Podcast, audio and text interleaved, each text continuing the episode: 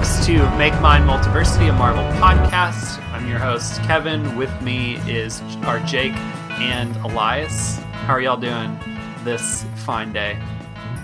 Doing great, Kevin. Thanks for having us back. Yeah. Yeah. Yeah. My back hurts, but I'm surviving. You're surviving. I'm That's surviving. That's, That's what's important. that's all we can ask for right now. Um, as you all are well aware, as you're listening to this podcast, the the, uh, the world, the Earth is still in the midst of the uh, coronavirus uh, pandemic. Uh, we are all at our homes, sheltering in place, working from home, doing all those things. Um, that's all happening in the comic world. Um, the all the major publishers um, are not uh, putting out new issues at the moment. Uh, Diamond Comics, the main the distributor for the direct market for most of the public uh, most of the publishers uh, is still closed, and so we are now three weeks, I think, into um, having no new issues on Wednesdays, and we're not complaining about it. Of course, we want people to to stay safe. We want people to um, you know be healthy. We you know are thinking about all those little comic book shops that are dealing with the financial impact of this moment. Uh, as well as uh, small publishers and other folks, uh, people at Diamond, people everywhere that are are um, are dealing with this. And uh, there have been a lot of fun initiatives that the comics community has um, tried to uh, to to start to sort of support um, one another in this time. And seen a lot of things on Twitter and on other sites. I encourage you to check those things out. Uh, but with that, this would normally be our episode in which we would talk about sort of the big books that Marvel had put out in the month of March and April. And since we're unable to do that, we're going to do something a little bit different. Um, so this, if this is your first time with us at Make Mine Multiversity, uh, we'd love for you to take a moment. Uh, rates or subscribe to subscribe to the show uh, at the end rate review us we'd love to hear from you uh, if you haven't checked out multiversitycomics.com where we're hosted. Uh, multiversity comics is your home for all things comics news reviews. Uh, they have a ton of other podcasts and think pieces. They're doing a lot of fun uh, evergreen reviews and television stuff and other columns and things to uh, put out fun content for you to have uh, at this time while you're sheltering in place laying in bed playing video games you know sucking your thumb and, and crying about how anxious you are and how the world's ending or whatever. That might just be me. Um, but love listening to some comic podcasts while i'm freaking out about everything. So what we're going to do today is uh, we thought it would be fun since a lot of people are posting um, lists of books to check out in back issue uh, from back issue bins and local comic book stores if you're still able to to call your store and they can uh, you know you can like get delivered stuff from them in the mail or go pick things up from them like grocery stores are doing where you drive up and they hand you your order and you drive away. Um, we thought it, or if you are are a subscriber of marvel unlimited and are overwhelmed by the amount of choices the unlimited choices that are are there on that um, that's how we thought it would be a fun time to go through all the different eras of marvel comics of not all the eras jesus christ um, Mhm. all the relaunch eras of the last decade which is probably perhaps even more confusing than all of all of the eras total It's Um, the most confusing thing I've ever encountered in comics, and I write a regular monthly column about the intricacies of X Men continuity. It's yeah you should ridiculous how many damn reboots there were that weren't really reboots that have almost the same name. DC looks like a saint in comparison. It's unbelievable. I can't believe Yeah. how right you are. But uh, so we're talking about the the first reboot we're talking about is Marvel Now, which was in 2012, and Marvel Now as a name to me sounds like like a Wayne's World parody of like out of touch marketing guys being like Marvel, it's cool, it's hip, it's now, it's Marvel Now, and it's like super cheesy, but yeah, it almost comes back around, and then I like it. Yeah. But why did they think it was such a good idea that they had how many things called Marvel Now? Like four? yeah Like Yeah. seven, because they had Like, see- Wave Two, and then they Oh had God. Avengers now.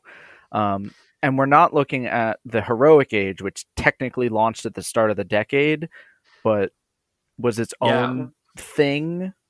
I don't really know what was up. I I missed most of the comics from the Heroic Age. Oh, I was reading Heroic Yeah. Age. Heroic Age is funny because it had a better reason for existing than most of the eras we're talking about today. But yeah. weirdly, the comics were a lot worse. Like, uh, not a lot of series that I loved from the Heroic Age compared to a lot Yeah. of great series came out of the comics we're talking about today. Oh yeah, yeah yeah, yeah. But the, So- the branding is unbelievably confusing. is unbelievably terrible. Yeah, we were t- we so we were t- chatting. So we'll, we'll I'll, I'll give us a little bit of overview here in a second. We were chatting amongst ourselves in our like chat to get ready for this show, trying to figure out when books came out, uh, like labels of like all the different waves, like what went where, and like we are, you know, we are all like fairly comic booky people, as as Jake said.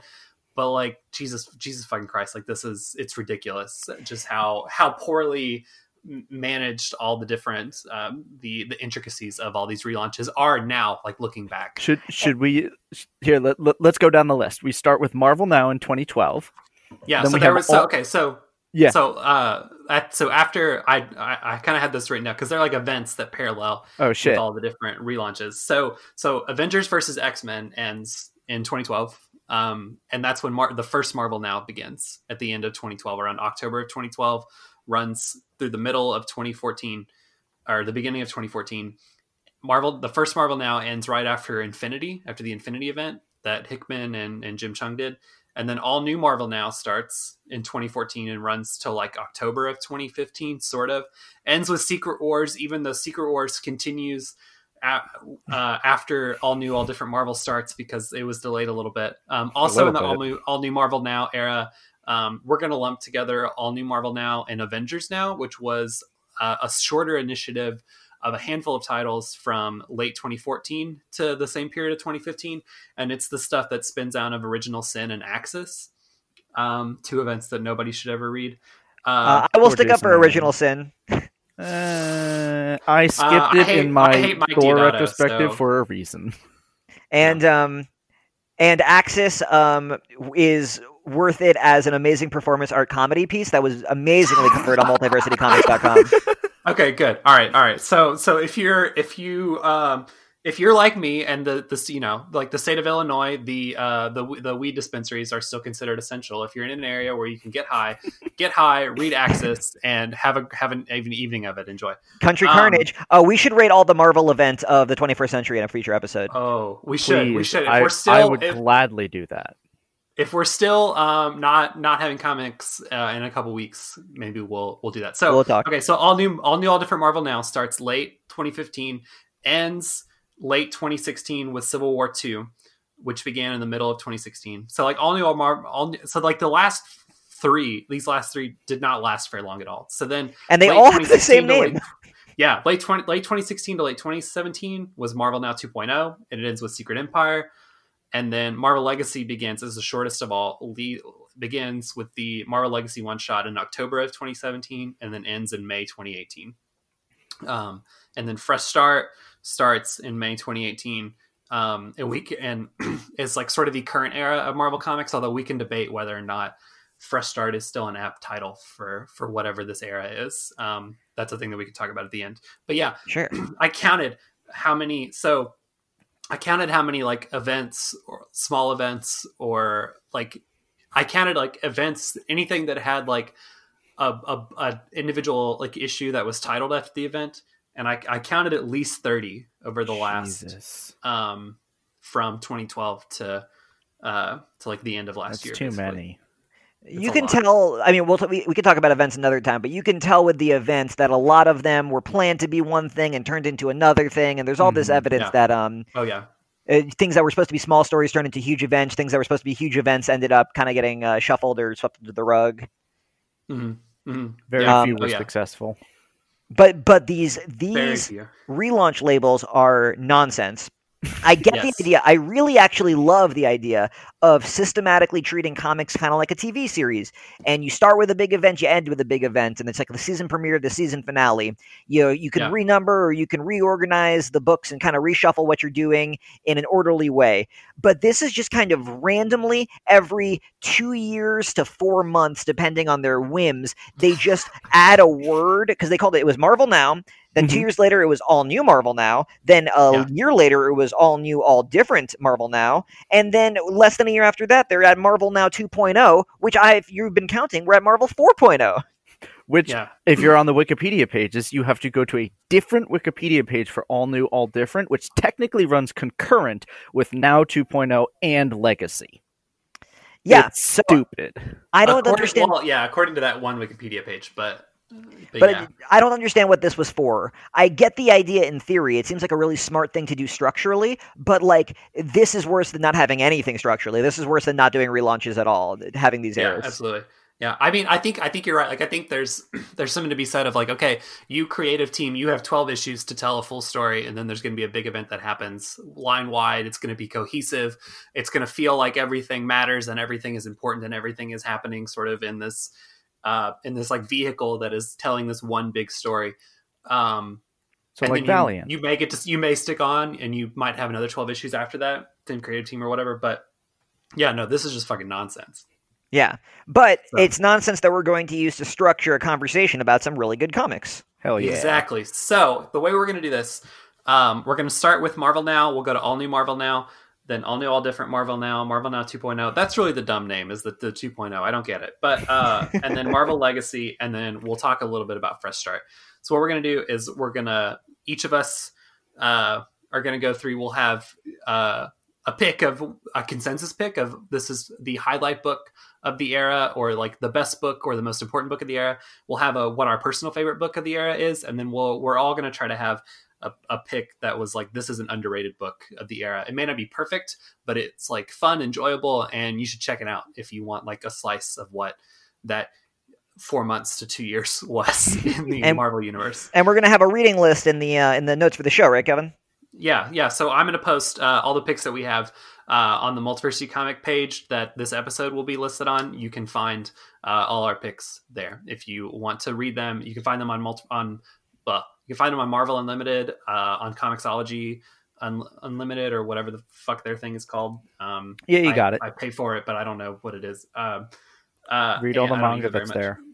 you could read all the manga that's there if you're you know decide like I fuck the big two right now if like if that's your your shit right now you know whatever really you have options so many Mhm. options so we're gonna get started uh, we'll go to Jake first so looking at Marvel now um I think we should all so you could start with your consent I think we should all say all of our picks and then we can kind of branch out from there. Because I think the, the the game it might be what is the see if we can match consensus picks um Yeah. Yeah, so I'm very we'll start curious. with you, Jake. Yeah. Uh, So I just want to uh, open by saying in 2012 I was actually working at a comic shop. I was working at Midtown Comics Grand Central in New York City, and so I was reading a ton of comics at this time. And uh, my comic reading will wax and wane depending on my the life situation. But I just had a lot of access. I was around the comics all day, so I was reading just about everything that Marvel was putting out in this era. Damn. Hmm. Um, so I picked for my consensus pick, and I was a little bit thinking about who I was on this call with. Um, Yeah. But I picked Jason Aaron's Thor: God of Thunder, um, which uh, that is with Esad Ribic on art, and um, probably the best and most definitive artist, in my opinion, of that whole Jason Aaron run. Although Russell Dauterman gives him a really like a strong run for his money, but uh, those first six issues, and really the first twelve issues that were the Thor: God of Thunder series, um, the God Butcher and followed by God Bomb, are just uh, extraordinary. Among the best Thor comics Marvel's ever put out, ab- among the best comics Marvel's ever put out, and um, and it, it what ended up leading to just like this tremendous run that was um, really, a, I think, a uh, contender for best Thor run of all time, and that's like not a easy category. There's a bunch of Thor runs that um, are strong contenders, but I think Jason Aaron has easily earned his place starting in 2012. Yeah, for sure, for sure. Um, so my, I will, I will stop you. My consensus pick for the the period uh, was was Hickman's New Avengers stuff. Oh, great but pick, like- though. That was- Ah, but broke is the like- is- chain. Is related, so we're already we're already at one loss. I Um, almost picked that. I, I actually that yeah. was I, was- I was between those two. So you're Yeah. in, yeah, Here, we'll, we'll get Yeah. to it.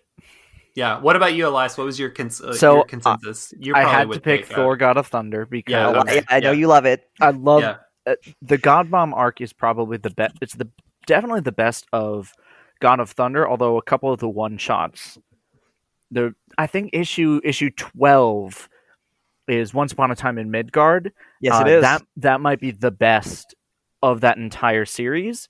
Um, but I just absolutely love the God Bomb. It's the best way to start it, and Aaron really got how to create a char- how to create a Thor story that felt unique and felt different. And I re- so I had actually read this after having read the first eight issue or like the first six issues of the Jane Foster Thor before Sure. we knew it was Hmm. Jane Foster. And I was like, I saw a caption box and they're like, Roz Solomon did blank and Thor. I was like, shit, there was a series before this. So I went and got the bundle and proceeded to read through God of Thunder. I'm very glad I did. It wasn't necessary, but I'm very glad I did. I also cheated and picked Hawkeye for consensus because it ran during this era, but it didn't start. Ah, So I was like, eh, I don't know if I'm gonna get away with that. Yeah, Haw- So- I, I didn't count that. Hawkeye Yeah. and the Kelly Sue DeConnick uh, Captain Marvel run both started uh, shortly before Marvel yeah, Now. Which So- is so strange, but but yeah, because like it seems like they're like definitive. Like those are books that people like, I mean, oh yeah, those to- are like the. But yeah. To be fair, Hawkeye took four years to publish 22 issues, 20, 22 Hmm. issues. Well, I think I think Marvel Now as an initiative was largely based on um, two things. It was based on the strength of those two books and how well they were doing critically and commercially. And I, th- I think a lot of it had to do with what Sana Amanat was doing as an editor at the time. Because Yeah. she was working with both the uh, of those creative teams and um, making those books happen. And you could tell that the style of Marvel really shifted towards what those two books were doing. And I and to, to this day, like Marvel, Marvel now is a great dividing line of um, old Marvel and new Marvel, the previous Yeah. decade and the new decade. yeah, All yeah. right, so personal fave Um, times. yeah. So so Jake, personal fave. Okay, so I I have a lot of runners up in this category, and I really uh, wrung my hands about this, but I ended up for my personal fave going with Avengers Arena, which Hmm.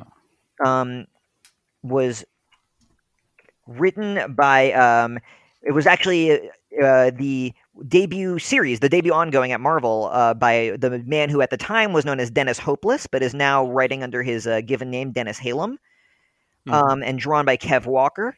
Uh, for those who don't know, the premise of Avengers Arena is the supervillain Arcade reads the Hunger Games while in prison and is like, "That's a great villain plan." And um, then he kidnaps all of the sidekicks and teenage superheroes and puts them on an island Wait, for real? That's how it begins. He reads the Hunger Games and it's like, that's great. Yes, And- literally, that's how big it. Someone gives it to him as a gift in prison. That's amazing. It's so good. It's so good. And then um, and, and everyone has a health bars of all the kids, and they're running around this island. And Arcade basically says, um, you have three days to all kill each other. If one person is left, you are the victor, and you get a prize, and uh, you can escape. And um, and if you don't kill each other, and if there's more than one person left alive after three days, I kill all of you, and uh, I'll try it again sometime. And um, but all of the kids act really within character. They're all trying to save each other and not play the game, but some of them kind of go nuts. Um, there's all sorts of booby traps and other villains hidden on the island, and um, the story's told uh, out of out of order. So we jump around in time and we see how he built this island and um, how he got people to agree with this. We also see um, certain superheroes in the Marvel universe notice these kids are missing and investigating, trying to figure out where they all went. And there's all these different threads, and it's it's 12 issues, and it's of all the Marvel Now series, it's the one I read again and again because it's such a perfect. You read 12 issues, and it tells a great entire story. Very cool. Very cool. Um, my favorite from the era is the same as my consensus pick. So I think still of Marvel now. Um, Hickman's Avengers, New Avengers stuff of the era is uh, is my favorite. I love like the very beginning of New Avengers uh, with so it's the artist at the very beginning, like because because towards the end of, of of the books, the art on gets unwieldy. Um, but at the beginning, it's like Steve Epting, and the first arc of the main Avengers book is Jerome Opena, and it look, looks beautiful. Um, but I just like love the intrigue and the uh, sort of like all the great power and uh, like secret cabal stuff of New Avengers, and like all of these like very arrogant, smart men of the Marvel universe trying to like save everything and like failing spectacularly at it.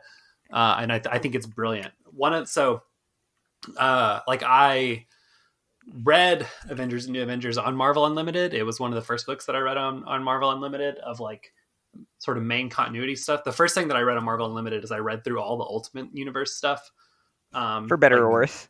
for better or worse. Somebody told me that that that Ultimate Spider-Man was a good starting point, um, and I believed them. So that's kind of where I started with my like with with Ultimates and with Ultimate Spider-Man is like sort of my my Marvel gateway.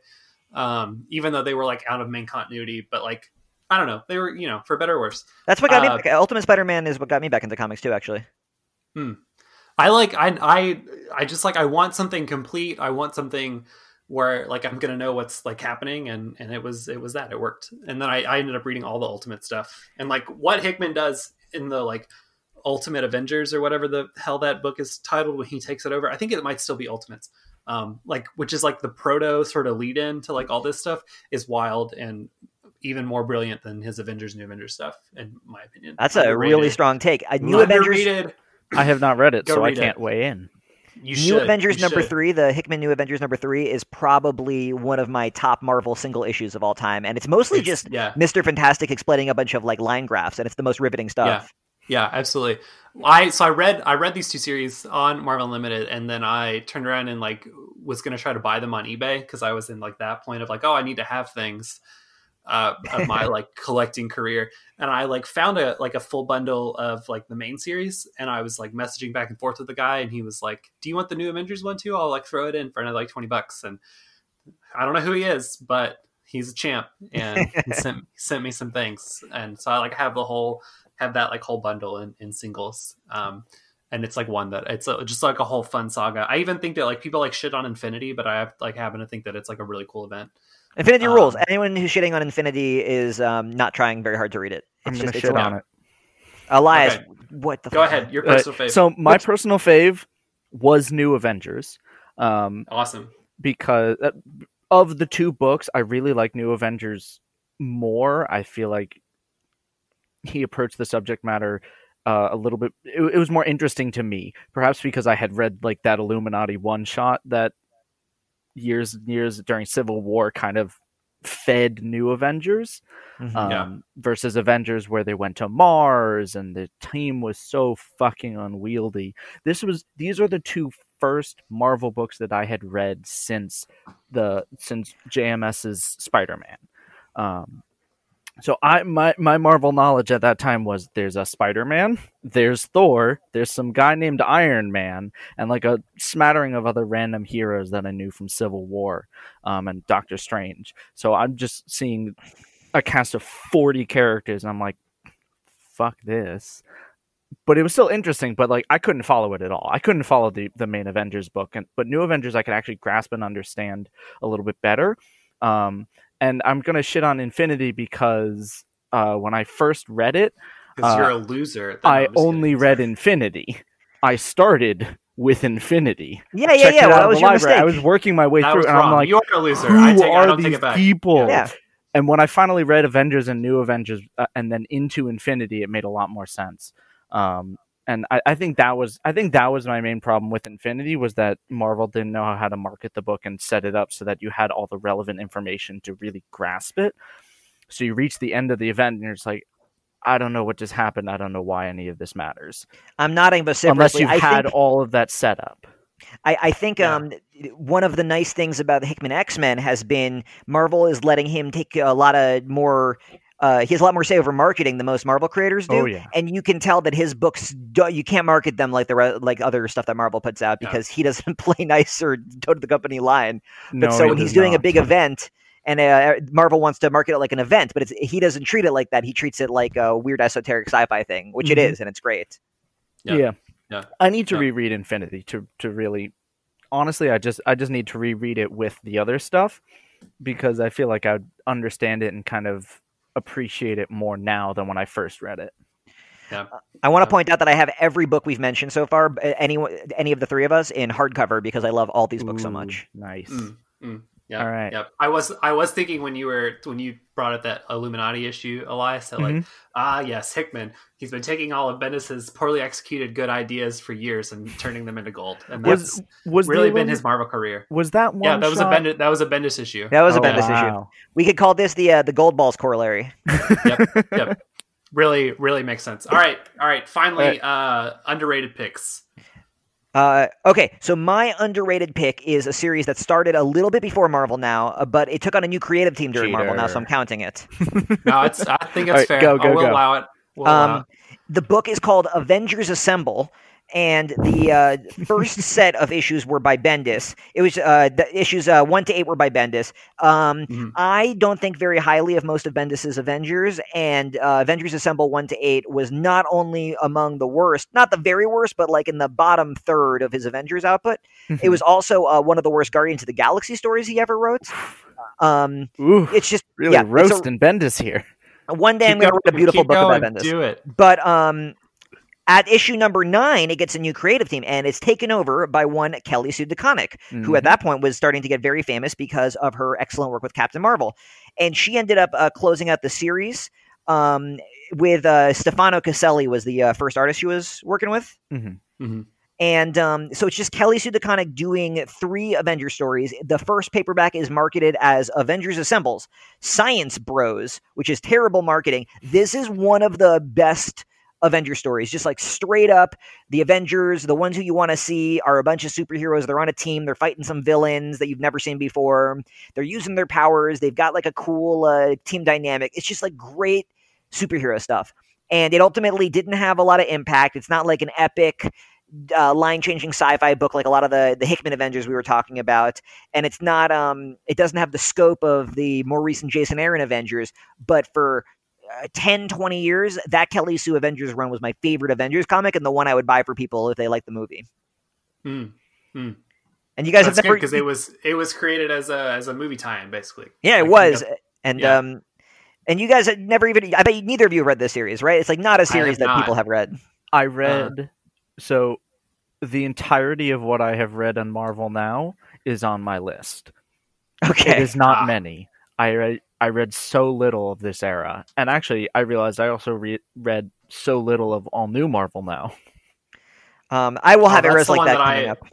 I got into all. I mean, that's when I got into like Marvel proper was all new, all different. So everything like after that, I I'm golden on. Mm-hmm. All right, Elias, your your uh your underrated pick. So I picked. This is probably going to be kind of contentious.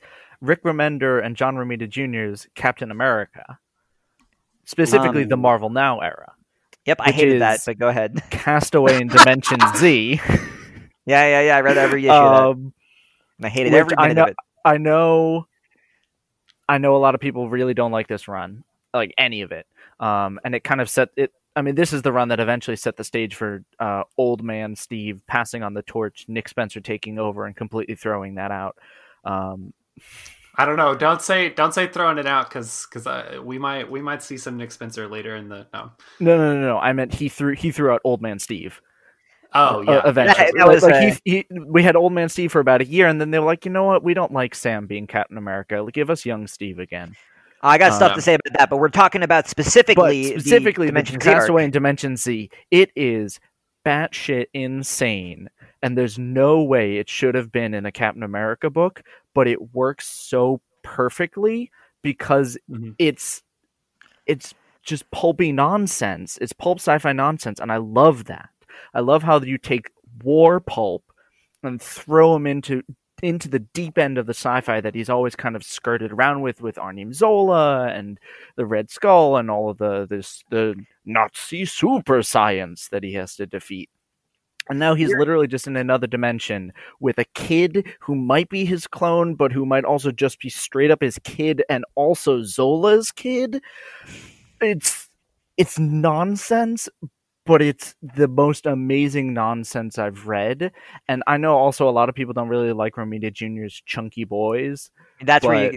I do not like. but Romita Jr. I, That's personally, I personally really like Romita Jr.'s art style. It's not for everyone, and like I reviewed the first issue of this for uh, the the decade anniversary um, we did at the end of the year, uh, and there are definitely problems with it. And his art's gotten better, but it's also gotten worse since.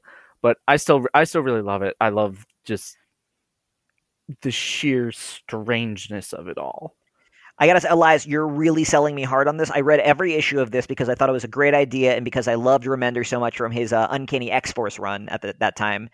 And um, I yeah, my my visceral hatred for that era of John Romita Jr. art made it just like really like repulsive to me in this like profound way. But you're reminding me how good the writing was and how it's one of Remender's better Marvel stories. Mhm. So I'm gonna echo that. Um, if you're not as bothered by me as by the John Romita Jr. Chucky uh, artwork and the and muddy colors, I wasn't a fan of the artwork at all. But if that doesn't bother you, if, even if you like that, awesome story, cool run. Do it. What'd you pick, Kevin? I so I like Elias have not read a whole lot of other stuff from Marvel now, but um it's not and it's less so like underrated. Like people, you know, say it's really good, but um I read it recently when we did the like Elias the the decade Mm-hmm. Marvel Now thing, uh Superior Foes of Spider-Man, Ah. which was Nick Spencer and um oh crap.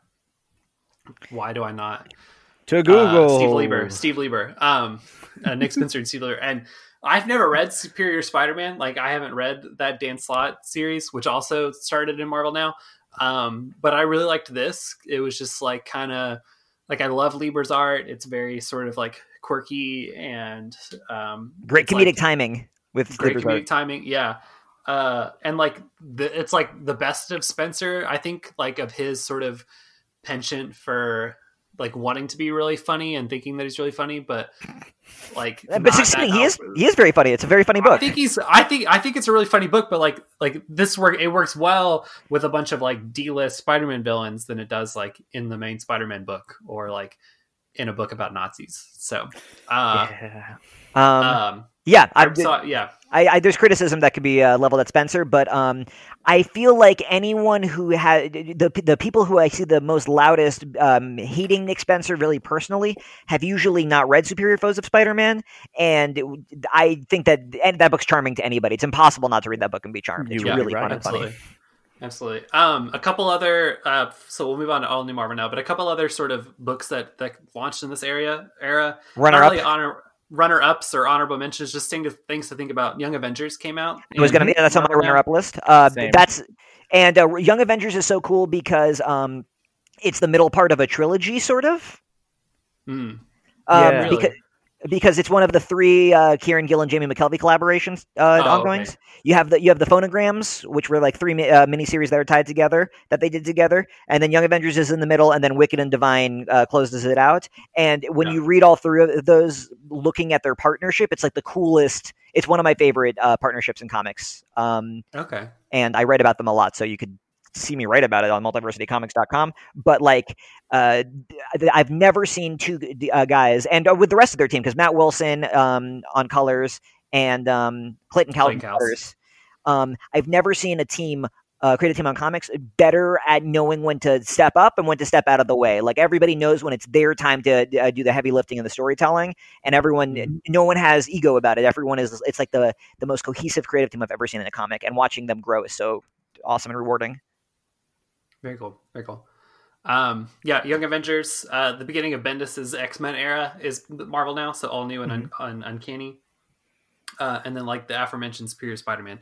Those are the only things that I sort of think. I mean, are not like highlights, but like are be aware of of them. I wanna there add one more. that y'all had on your yeah. Uh, so you actually, um, my runner-up list is Young Avengers, um, Hickman New Avengers, Superior Spider-Man, and Superior Foes. So we named all those in your picks, which was awesome. But so the one thing we haven't uh, named that's like really worth checking out, and both of you guys would love this series if you haven't read it, is FF by Matt Fraction and Mike Allred. Oh yeah, yeah. His yeah. Fraction takes over from Hickman on Fantastic Four and F and FF. Yeah, that And- is on my list of things to to check out eventually. The the Fantastic Four Yeah. half of the run is okay. I thought there were some highs and lows, but FF is a riot all the way through. It's like a great team. It's the most already book um Allred's ever been allowed to do at Marvel. It's just like a it's really uh, like a, his Mad Men ecstatics. Uh, it's like a, it's him to the, the nth degree, and Fraction God, is just like egging him on to be weirder and weirder. Oh wow. Nice, nice. Yeah. So Okay. some yeah, my runners up were just Avengers and Young Avengers, and then Morbius with seven question marks because I haven't read it, but it's a Joe Keatinge book. I read that book. Was it good? Um, it I, I read it in 2012 when I was working at the comic store and I could read anything I wanted, and it hasn't left much of an impression on me. I remember my um my memory of that Morbius book is every so often I'm just like, oh Morbius, he got a series during Marvel now, and that's kind of it. I don't have bad memories of it either, so it probably wasn't direct, like a wreck. There we go. Who is who is Joe Keatinge, and should I know? Joe Keatinge did Shutter and Flavor, Okay. which sadly has not returned. Uh, I want more flavor. Please give me more flavor. And those are Um, image. Are those both image books? Uh, yeah, Yeah, uh, it's Okay. Shutter's great if you've never read it. Shutter's a favorite of mine. Okay. maybe. All right. Yeah. Okay. All new. All new Marvel now. Um. Uh. So this is 2014 for those of us who are not trying to keep track of the stupid names. This is 20, Oh, yeah. the 2014. Um, and side note, real quick, I think we should going forward. We should all three say like our three picks, and we can maybe talk in between, and then we can switch to the next person and not do them like one at a time. Okay, I think if that that's what you think is better. Save a little bit of time. Yeah, Yeah. and be and be good. Um, okay, so all new Marvel now. Uh, 2014 to October 2015 ends with Secret Wars. Jake, we'll start with you. Why don't you give us your your three, or you'll give us your consensus. We'll we'll we'll chime in, but yeah, give us give us all three of your picks. All right, so there's two things I think can strongly be argued for the consensus pick, but mine had to be Ms. Marvel by G. Willow Wilson and Adrian Alphona on art. That is my consensus pick, also. I was I was gonna, but then I picked Daredevil because I thought Ms. Marvel got better in future eras, so I saved it. Um, Okay, but Um, I picked I- the Waid Samnee Daredevil. Um, that's a really good pick too. I love that book actually. Um, but so I, I used to work at a comic store. I was still um, I was not working there by the time All New Marvel Now was coming out. Um, but or I had, I was just stopped. It's around this time that I stopped working there. But um, Mhm. my old boss Demetrius, who now runs Anyone Comics, which you should order from and help them out because times are tough.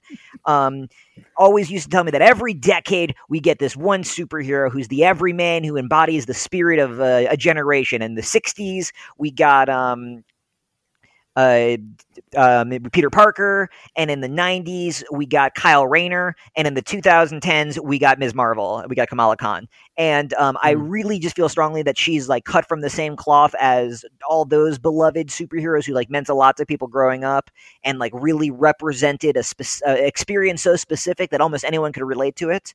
And um, that book instantly out of the gate for me was like a perfect example of that kicked so much ass, lasted so long, left such an impact. And um, my other favorite thing is Adrian Alphona uh, was the artist on the original run of Runaways in the very early Mhm. 2000s. Mm-hmm. And looking how far his artwork has come, recognizably still the same style, but from Runaways to Ms. Marvel is just like a joy to see somebody get so good at what he does. It's like every time I see it, I'm just like, wow, I remember when you were just trying this out and it was kind of awkward, and now you're amazing.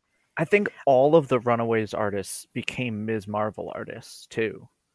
Uh, I think you're right. because Nico Leon right. uh, and Takeshi Miyazawa, I think both Miyazawa, made yeah. the tran- made, made the transition.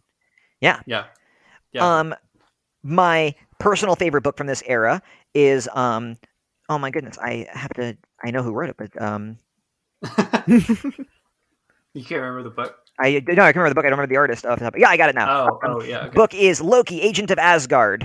Um, oh yeah. written by Al Ewing and illustrated by Lee Garbett. Um, so that's uh, the book where Loki's like a teenager now, and he's trying to be a good guy superhero, but his power is still lying.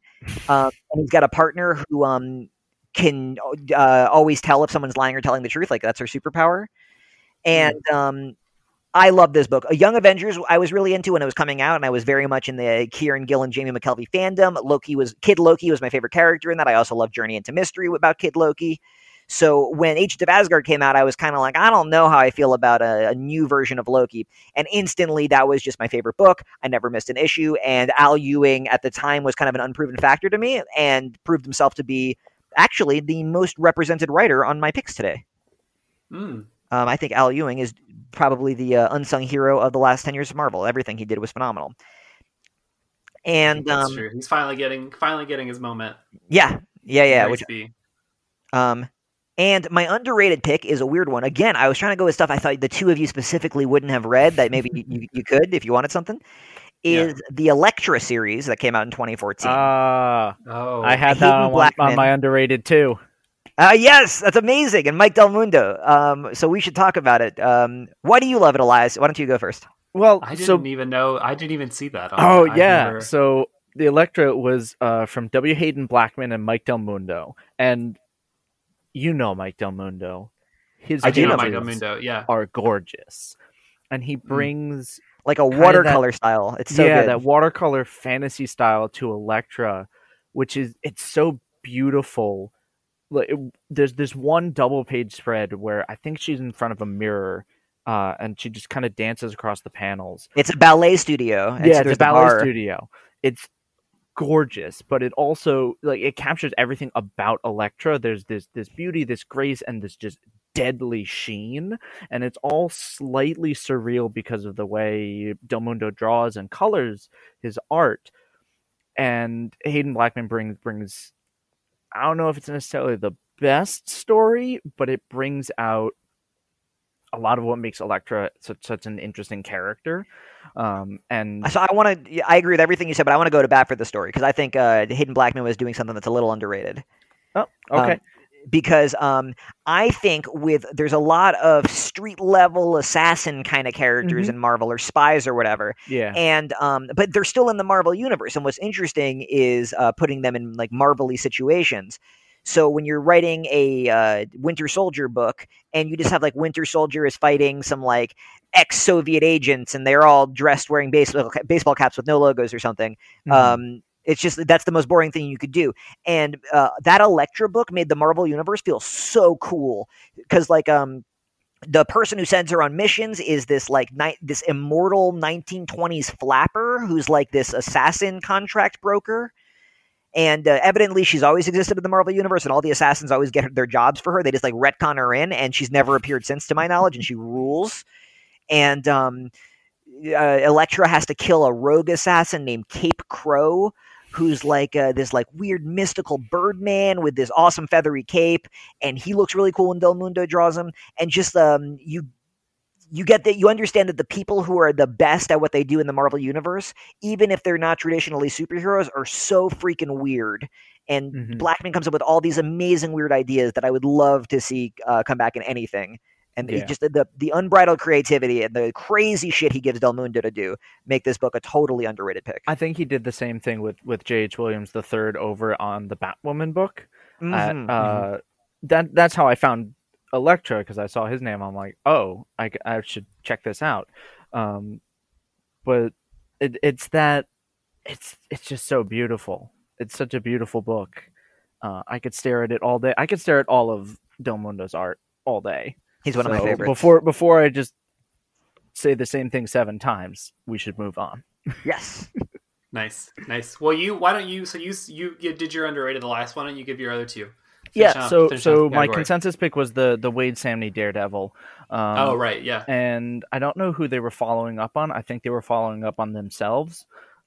Uh, this was yeah, this was the second volume of the, of their work. Daredevil has never really had a bad run. Yeah. Or were they were they originally I think they originally followed uh Bendis and Maleev. No, no, no. It Um, was Bendis Maleev. Then Brubaker did the run, which is my favorite. Oh. Uh, the Brubaker one's my favorite, actually. And then after that, there was the weakest but still not bad run by uh, Andy Diggle.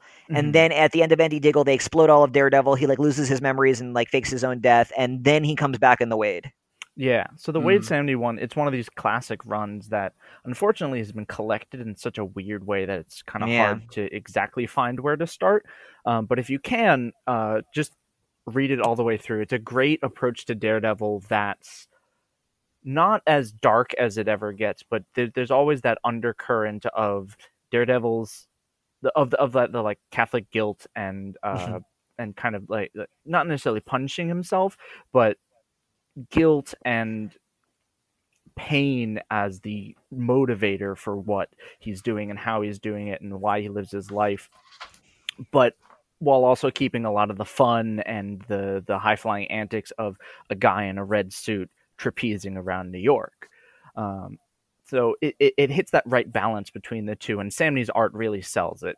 Honestly, if it has Samnee's art, it's going to be great, uh, even if the story is weak, which I don't think this one was. It's one of those runs that's pretty definitive for Daredevil, even if it's not necessarily as serious in big air quotes as like the Miller run. I disagree. I Um, think it's just a. I think it's a deconstruction of the self seriousness of those earlier Mhm. runs because there's a lot of stuff about it. That's why there's all those mental health quotes around it. Well, because like, uh, well, the, I think the reason it's better than maybe even the Miller run, which I know is a classic and people will Mhm. fight me, and I'll gladly have this talk, is that um, a lot of the fun, funny parts are about how he's trying to like cope with his uh, mental health problems in a new Mhm. way, and so like all the funny stuff is about his depression actually, and it's not funny at all, and that's why it makes it so good. It manages to have its cake and eat it too. Yeah. Mm. Uh, so then, uh, my personal fave was the She-Hulk by Charles Soule and Javier Pulido. It ran a criminally underrun 12 issues and should have continued. It's just Jen Walters being a lawyer. It's I I, I picked a very lawyery uh, run this time. I did I did Daredevil, Elektra, which is a Daredevil character, and She Hulk. Um, but she her the, the approach is one that's I, I guess it's it's very different from from what we've seen with with uh, Jennifer Walters since, um, because it's it's pretty much a slice of life. It's just here's Jen. What what is She Hulk's life like as a lawyer? Uh, and I, I love those kinds of books, and it, it's fairly understated, and it helps that Charles Soule is an actual lawyer, so he really gets that part of it. Also wrote a Um, good Daredevil run about being yep. a lawyer. Yep. Yep. It's not a surprise that he was then put on Daredevil. Um, but I think She Hulk. I would argue that She Hulk is better, which might also be because it ran shorter, and so it didn't necessarily have the time to slowly disappoint as many long runs have the ability to do. Um, Mhm. But I think it was just a really tight story, and the fact that it's only twelve issues um, makes it an easy pick up and read. Um, but I, I think it should have been more. I also had I cheated again on my underrated and put uh, Ellis and Shalvey's Moon Knight, specifically just those six issues. Oh yeah, those six issues are unbelievable. Yeah, the great of that entire series, the best, the best of the three trades, uh, and it it's a great introduction to who Moon Knight is and how Moon Knight thinks and why Moon Knight is not Batman.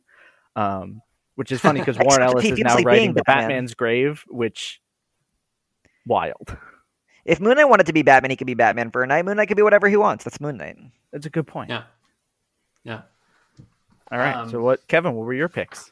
Yeah, so my so consensus still Miss Marvel. I think also uh, for most of the reasons that Jake Jake already pointed out, my favorite of the of all new Marvel now is also Miss Marvel. Um, like I think that that Kamala Khan is just like a brilliant character, and at least like I know that um, I don't know. I have like a I have like a real fondness for I think the first before before Marvel Now 2.0 and Marvel Legacy Kamala Khan stuff because like all those early stories are still so like like family focused and family centric and like New Jersey um like is still like sort of a character. And like once like all new all different Marvel now and and 2.0 and all that start like she gets like thrust into like the main all the different things that are happening in the Marvel universe. And not that like it gets less good it's just that like the sort of like clearest crispest version of of who Kamala Khan is I think is in like the first before it's relaunched period. Um and so that's also like why it's i think it's it's my favorite too. Because like it gets bigger and then like wilson is like trying to like do all these tie-in things and like it gets a little weaker in civil war 2 and like it's good again at the end like she comes back around but it's like everything that she's doing at the end of the book is like stuff that is kind of like being recycled from this first part of the run. And so like it's it's still good it's just like not novel. And can I Um, can I add to that? It's miraculous that Kamala Khan works as well as she does because her superpowers, by all accounts, should be like hor- horrific to look at. It's just what a Right. creepy power, like being a bendy, shape shifting, make your different limbs big and small. Like that should just look freaky all the time. And it's like a tribute to how good that artwork is that it always looks fun and cartoonish and like a fun power to have and not like body horror. Agreed. Agreed. Agreed. Um, and my sort of of this is this is going to be really bad. It's not it, again like the last one, not like underrated quality wise, but like uh you know when people talk about the era they don't say like oh the like most of these eras all the events are bad but like secret wars is like the event best event that marvel has published in the last however many years. And so partially because i haven't read as many of the books uh, from all new marvel now but i think like secret wars is is sort of my my underrated or like you don't think of a we don't think of events as being good i guess Mm. Totally. Um, Secret Wars, no matter how highly rated it is by most people, it's probably still underrated. It's that good. Mm. yeah yeah yeah it's a it's a perfect cap for like the avengers new avengers stuff and even more so than that it's like a great sort of like epilogue for hickman's like fantastic four ff run um which is more so what secret wars is than it is i think like a, a, a continuation of of avengers new avengers but it's that's- Hickman saying, "I can do Crisis on Infinite Earths, but with Marvel characters and better," and then pulling it off. yes Yeah, and exactly, exactly, and I think so. I think it's I think it's brilliant. Um, a lot of other books of this era so that I sort of had some that I had like on my honorable mention list, some that I haven't read but I know are good. So like Elias, you said like the She Hulk book and Moon Knight, Mm-hmm. and and Jake, you said Loki. Um, those are on my like oh I know these are the good books of the era and I want to read them. Uh, Dan Slott and Mike Allred, Silver Surfer. I want to rip that one so Marvel Now. hard. That was a really. I almost picked that for all three of the other categories. Uh, that Silver Surfer book is so good. It Yeah. um, it's Doctor Who essentially. Silver Surfer gets like a, a companion and decides Yeah. just to take her around the galaxy together. Yep. And um, I hate Doctor Who. I do not care for Doctor Who at all. And this was I was like, oh, do I like Doctor Who? Is that what's happening in this comic? So I think that's a huge testament to its quality. Allred's Yeah. art has never been better, and he gets to draw the most fun stuff he's ever drawn on that uh, Silver Surfer run. And um, in the very first issue, um, the Silver Surfer says he's going to take his companion to see the cosmic rays. She thinks she's going to see light, and she sees Technicolor stingrays flying through space. And then I was like, "This is the best book I've ever read." Yep, yep, yep. Uh, this is the beginning of of Jason Aaron and Russell Dauterman's collaboration on Thor. The so in Avengers now, uh, uh, that's when Thor launches the first Jane Thor book, and Unbeatable Squirrel Girl launches in the All New Marvel Now era. That was another. one. I thought that was going to be somebody's consensus pick, and I'm kind of shocked no, it wasn't. no, no, no, no, no. I haven't read Squirrel Don't Girl. worry. Um, I'd be ashamed of myself. Um, okay, let's take a quick break. When we come back, we'll do Oh, about the my rest of the four categories. No, What? you can't. There are two more books you we, you got to mention. I got to mention a Which book. two books? I got to Which mention two three more books. Uh, Well, you got to mention ahead. Black Widow by ahead. Edmondson and Noto. I okay. Say what you want to say about that book. Uh, well, I was just gonna say it's one of the one of those books that I think is worth going back to and, and, and kind of reading through. Um, it sets the stage for for Waid and Sam. I think it's Waid and Samnee's Black Widow afterwards. Yeah, we're gonna talk Um, about Waid and Samnee. Unfortunately, I don't actually remember much about the story of that. I just remember Phil The Nota's Edmondson run? art, so it might have been pretty terrible. And I it's just horrific. I uh, Edmondson uh, is like very conservative, and that comes through very strongly in that Black Widow book. It's pretty Ah. upsetting, I think. Yeah, I I But Phil legit Noto's only remember Phil so that's- art, so I may have to check that one out. And then uh, all new Doop because all new Doop. Uh, All New Doop is good, Gotta Um, dupe, gotta dupe. I'm sorry, I- I didn't mean to cut y'all off. Go ahead. and I wanted to add as my um, honorable mentions, um, All New Ghost Rider uh, by um, I, I want to get Felipe the Smith. Felipe Smith and um, I think Tradd Moore. he drew it too. And Tradd Moore, thank you. Tradd Moore is on the tip of my tongue. By Tradd Moore and Felipe Smith, uh, that's the one that introduces um, Robbie Reyes for the first time. I thought I didn't like that creative team before I read that book, and then I was like, "Oh, I'm stupid. This is the coolest creative team." And that book is super fun and a great Ghost Rider book. Um, We mentioned uh, Silver Surfer. We mentioned Unbeatable Squirrel Girl. We mentioned Moon Knight. But two that we didn't mention are Captain America and the Mighty Avengers by Al Ewing with uh, Luke Ross on art. Another Al Ewing one. Uh, that's just like a really fun street level Avengers books with a weird cast, and Ewing ends up um, working them into a lot of his stuff. And um, just like a, it was almost my underrated pick is really good. But the one Mhm. that's the most underrated from this era, besides that Elektra book, is uh, the Fantastic Four series by James Robinson and Leonard Kirk. Um, Really? A totally forgotten uh, Fantastic Four run. It uh, runs for 12 issues, and it's like a perfect 12 issues. It tells a really uh, self contained story. It introduces a cool new villain who I really liked, and then it was done. And um, it's had no impact on anything outside of itself. And I like James Robinson, and I think this is one of his stronger Marvel works. Mm. That was because I I haven't read that one. Like I know that James Robinson's like good because Starman and things, and and Right. you can't you can't write for Multiversity and not hear about Starman. Uh, hmm um, but like all of like Robinson's more recent, like in the last couple years stuff, like when he's gone back to DC, I'm like, this is all garbage. But uh, it's cool that that Fantastic. Four- I thought you were going to say that because the other book I think that that I've seen people uh, call out from this era is the Cullen Bunn, Gabriel Hernandez, Walta Magneto book. Um, I have been meaning to revisit that. I was not enjoying it when it came out, and now I can't. Re- I can't for the life of me tell you why. Um, so I need to go back and check it out. I like uh, one of those guys a lot, and one of those guys sometimes. Yep. Yep. That's yeah. That's accurate. Uh, the listeners guess which is which. it's not a hard guess. Okay. Uh, we're gonna right. take a quick break, uh, listen to a commercial, hear some shit. We'll come back. We're gonna tackle the rest of these four. Uh, so we'll see you in a moment.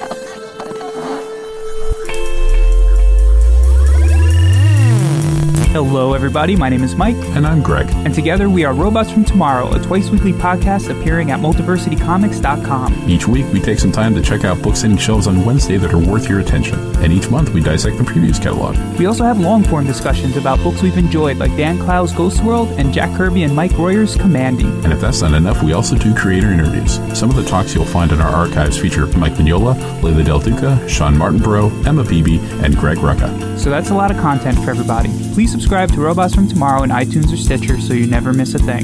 Robots from Tomorrow has hours of comic focused entertainment week in and week out.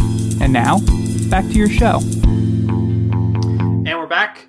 Uh, we're going to continue where we left off. We're going to start with uh, the all new, all different Marvel Now era of Marvel Comics, which ran 20 October 2015 to late 2016. Um, and so we'll keep going like we were. So Jake, give us your consensus pick. Um, I think my consensus pick is very consensusy, so I'm curious if I'm the only one who picked it. Uh, but that would have to go to Vision by Tom King and Gabriel Hernandez Walta. That was also my consensus pick. And mine as well. We got Oh, our first it's our consensus. triple consensus. It's a funny consensus pick too because um, Yeah. Tom King is the number one most discussed creator on the Multiversity uh, Oh, yeah. Slack chat. We all have a lot of opinions on Tom King. Um, they're wild and passionate, uh, but I think Vision is uh, his work that holds up the best. I've returned to it a couple of times. I think it's just like um, easily his best Mhm. and most approachable work. This was the this is one of the only Tom King books I can unequivocally just recommend with no caveats. Um, Yeah. possibly Omega Men, uh, but I haven't. I don't have as, as uh, a clear picture for that run, uh, and I haven't read Sheriff of Babylon, so I can't really speak to that. But I like Sheriff of uh, Babylon. let's say but- let's say of his Yeah. of his uh, of his superhero works, the Vision is by far and away his best, and I really do wish I had we had seen whatever his next arc was going to be, because he had plans for more, and the only reason he stopped was because he got the Batman job and the exclusive contract over at DC. If Oh, he hadn't been given that. Batman, That's he would have continued the Vision. I'm happy uh, Vision ended where it did, though. It's like Yes. uh, Yeah. it's like Jimi Hendrix had never recorded a bad song. Yes, yeah. I, I, d- I, I'm really curious what it would have looked like, but I am glad that what we got was so good, and it's it's it's Tom King taking all of his Tom Kingisms and making them work. It I I don't know. I, I think the the idea is such a strange one, but also perfectly fits the characters he picked. I think that's why it works so well because it's it's just a setup that you can do so much with. Uh, so for those who haven't read it, the basic premise is the Vision wants to know what it's like to have a family. So he settles down in the suburbs, builds himself full- a he goes full nuclear family. data and just you know Full he said he data. goes full data. Yeah, full data builds himself a, a nuclear family, 1950s uh, style, and then it all falls apart, and you're just and you are taken on a ride of watching it collapse in on itself in just the most deliciously dramatic way. Every issue, you're just on the edge of your seat, going, "What's going to happen next? Who are? How are they going to get out of this? Are they going to get out of this?" And it's a question of what does it mean to be human? What does it mean to have these relationships? What would you do for family? What should you do for family? It's so well crafted.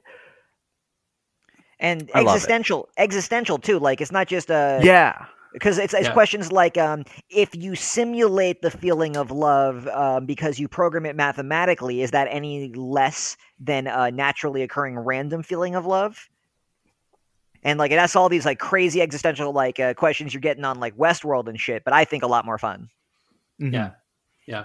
Of the of the the like, so I I think King's Batman run is like horrendous and terrible, but i probably am the uh, softest towards it of the people on this in this conversation i think there's a lot of really good stuff in it One But day I I, think am there's going like a- I to think go there's a issue by issue back through it. reasonable issues. Um, but like holistically, I think it's bad. But like most, like all of King's sort of like twelve issue series things that he's done, um, have been really really good. Uh, and like that's between- not true Really? Not, oh yeah. Oh, well, Heroes- it, it didn't reach twelve is- issues. oh it didn't no, reach here's twelve. a cri- well, here's a crisis. Not not twelve issues. Like Here's nine issues. I thought you meant uh, approximately twelve. No, no, I meant like the the planned out, which I thought Vision was like one of the planned out twelve issue things because that's what Sheriff of Babylon was, and Omega Men I think could have gone on longer. Uh, I mean, like of because people like lumped Sheriff and Omega Men in this book all together in some sort of like weird And trilogy Mr. kind of Miracle, although Elias doesn't like Mr. Miracle, but I love it. It's my favorite thing you ever uh, King ever On did. I like it. off. I think I I'm with Elias. I think Mr. Miracle's overrated, but Oof. um, we'll talk about that on a DC uh, podcast one day. One day. I would be happy be happy to be happy to voice that. Anyway, uh I think like Vision between Vision and Omega Man, those are like they're my favorite because I think that um the like sort of deeper kinds of like existential questions that Mr. Miracle I mean Mr. Miracle is like more about depression than it is about sort of like the, the angst of like what it means to try to be human, I think, which is like a lot of what Vision is. And then Omega Man is just about, you know, what if not what if what if the war in Iraq happened in space? But um uh but like I think uh, and it just ends with the William James quotes every issue because I guess, you know, King's a pragmatist, whatever. Anyway, um but like I think I don't know. I think like Vision really distills like a lot of those deep questions that like are the highlights of King's work um, in everything that he writes. You know, questions about like mental health and and anxiety and um, and like those questions about humanity and how to how to reconcile all those different things into some sort of whole. Um, I think it really comes really comes across here. It is a weird consensus pick though because it um, Because King is is the most one- contentious figure in all of comics to us. Yeah, yeah. Well, and and you know, like I think this is the only thing that really he's ever written at Marvel, and it's not a. It wasn't like a. It was like a high profile book of the time, and like a people thought it was good, but it wasn't like a like a bestseller or anything. And I don't- that's not true. It Um, went into had many um the issues had went into many print runs. Um they started doing that was when they started doing the director's cut issues where they would do these oh, like that's true. um they they knew they were getting a lot of critical praise and they were riding that and they turned it into sales in this way where a lot of comic sales is bullshit numbers anyway but um yeah, they pushed it Yeah. really hard and they kept on selling their print runs and that's kind of proof that if you believe in a book enough and you promote it in the right way you can make just about any book sell um yeah. but they don't I choose to do that with I'm- certain creators I meant it wasn't like a like Avengers level tier or like the like highest of profile Marvel books kind of tier level of like of selling. That's all. And like of the books of of the books of like this because we've talked about like the eras kind of are telling one sort of holistic story. Like this is like a almost like a side a side thing that happens. Um, Well, this is almost like a throwback. It felt a lot to me like Hawkeye and some other picks that are going to happen later on this list of just like yeah, something that immediately had its own tone and identity, and so um, they just knew they were cooking with gas, so they just let the creator run wild with it and Mhm. didn't plan Mhm. them in. yeah, yeah. Um, that's int- that's good though. That that's interesting though that we all had our consen- our this is our consensus. I don't think that our favorites are going to be similar. I um, promise you, my We'll find out. I promise you, my next two won't be on either of your lists. All okay, right. Well, you go first then, Jake. Okay, so my personal fave from this era, there was a lot of things that were in the running for this, but I ended up going with X Men '92, written by Chris Sims and Chad Bowers, and drawn by Scott Koblish. Uh, so if you don't know, X Men '92 it was called that because it legally couldn't be called the continuation of the Saturday morning car- X Men cartoon by Fox uh, Kids, uh, but that's what it is, and it's um. Uh, Chris Sims, for people who aren't aware, is a comics journalist uh, mostly um, and uh, one with a uh, past full of controversies. But I uh, rather like him. I love his work, um, and I like his presence. I think he's turned into a cool dude. And uh, before he wrote this comic, he was doing very angry recaps where he was watching the original X Men animated series and realized that he hated it. I think uh, so. He wrote these insane recaps, and that somehow led to him getting to write a comic book sequel to this show that he wrote negative reviews of for five years. Um, and this comic book is hilarious. It really captures um, the '90s uh, of the original animated show, but the brilliance of it is he starts taking in disparate elements from X Men comics that are very um, not '90s, not that, and tries to make them work in with the with the tone. So, like, uh, he takes in villains that hadn't been invented yet in '92, like uh, Cassandra Nova, who was introduced in uh, Grant Morrison's X Men in 2001, and then he's like, "What would the uh, the kid cartoon 90s version of Cassandra Nova be like? And the answer is ridiculous. Or he brings in uh, Dracula, who was a big X Men villain in the 60s, which we talked about on our last episode. And uh, he was like, what would 90s cartoon Dracula be? And um, I am an unapologetic like 90s nostalgia nut, and it's so funny. Just what a great idea. I want this treatment to be given to every uh, franchise. Hmm. The Mountain Yeah. Dew radical uh, neon backwards baseball cap version of every superhero comic. I I haven't read it. I need to because Chris he was a one of them was was a mul- is a multiversity alum too. I right? believe Chad Bowers Okay, Yeah, Chad bowers before my time, but That's yes, cool. Yeah, well, that's cool. well before. Yeah. we- Well before, well before. Uh, dope. Elias, your fave. My fave, no surprise, Moon Knight by Jeff Lemire and Greg Smallwood and a host of other read this one. artists. I What? read That one. I haven't read this one. I've, I always knew I should. Oh, you are missing out on oh, uh, just an amazing run.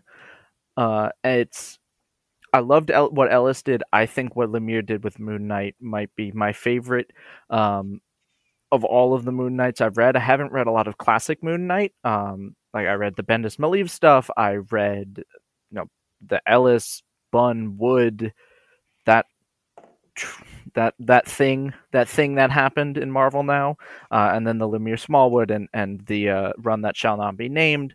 Um, but the this one it's it takes the approach of I guess artist first um, in a way that a lot of Marvel books and DC books don't, uh, because it features many of these issues feature three, four, five artists on them, but each artist has a very distinct purpose for being in there, and they each t- uh, talk to a different tone and space that other you know other books just don't do. They just have the regular rotation uh, but here it's very deliberate and it's very meaningful and it's getting kind of at well who is not necessarily mark spector or moon knight or any of his other alters it's what is what do do, do these uh, relationships mean to each other what do they what do they all think about each other and what is their relationship to Khonshu, the deity that supposedly gave them the powers of moon knightness.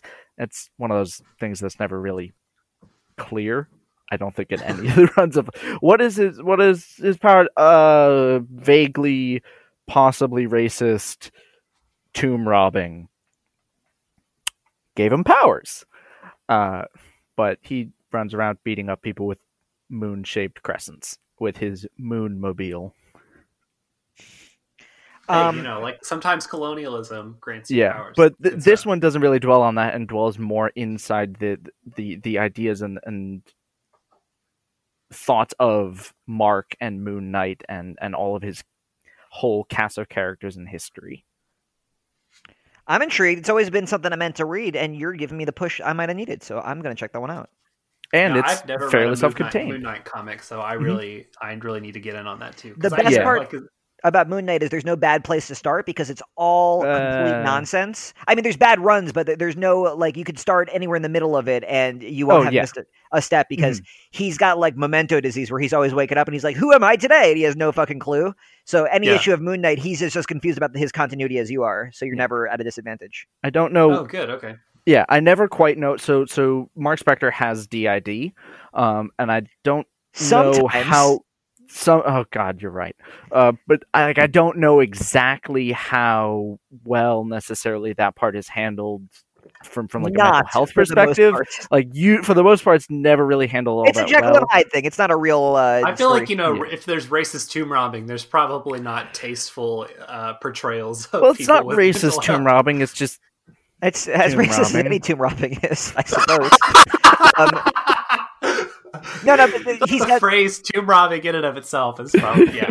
But Yeah. he, he's got multiple personalities, and um, early in the run of Moon Knight, like the '70s, they tried to keep track of them. And they're like, he's got like four personalities, and one of them is a billionaire, and one of them is a cab driver, and one of them is a little girl or whatever.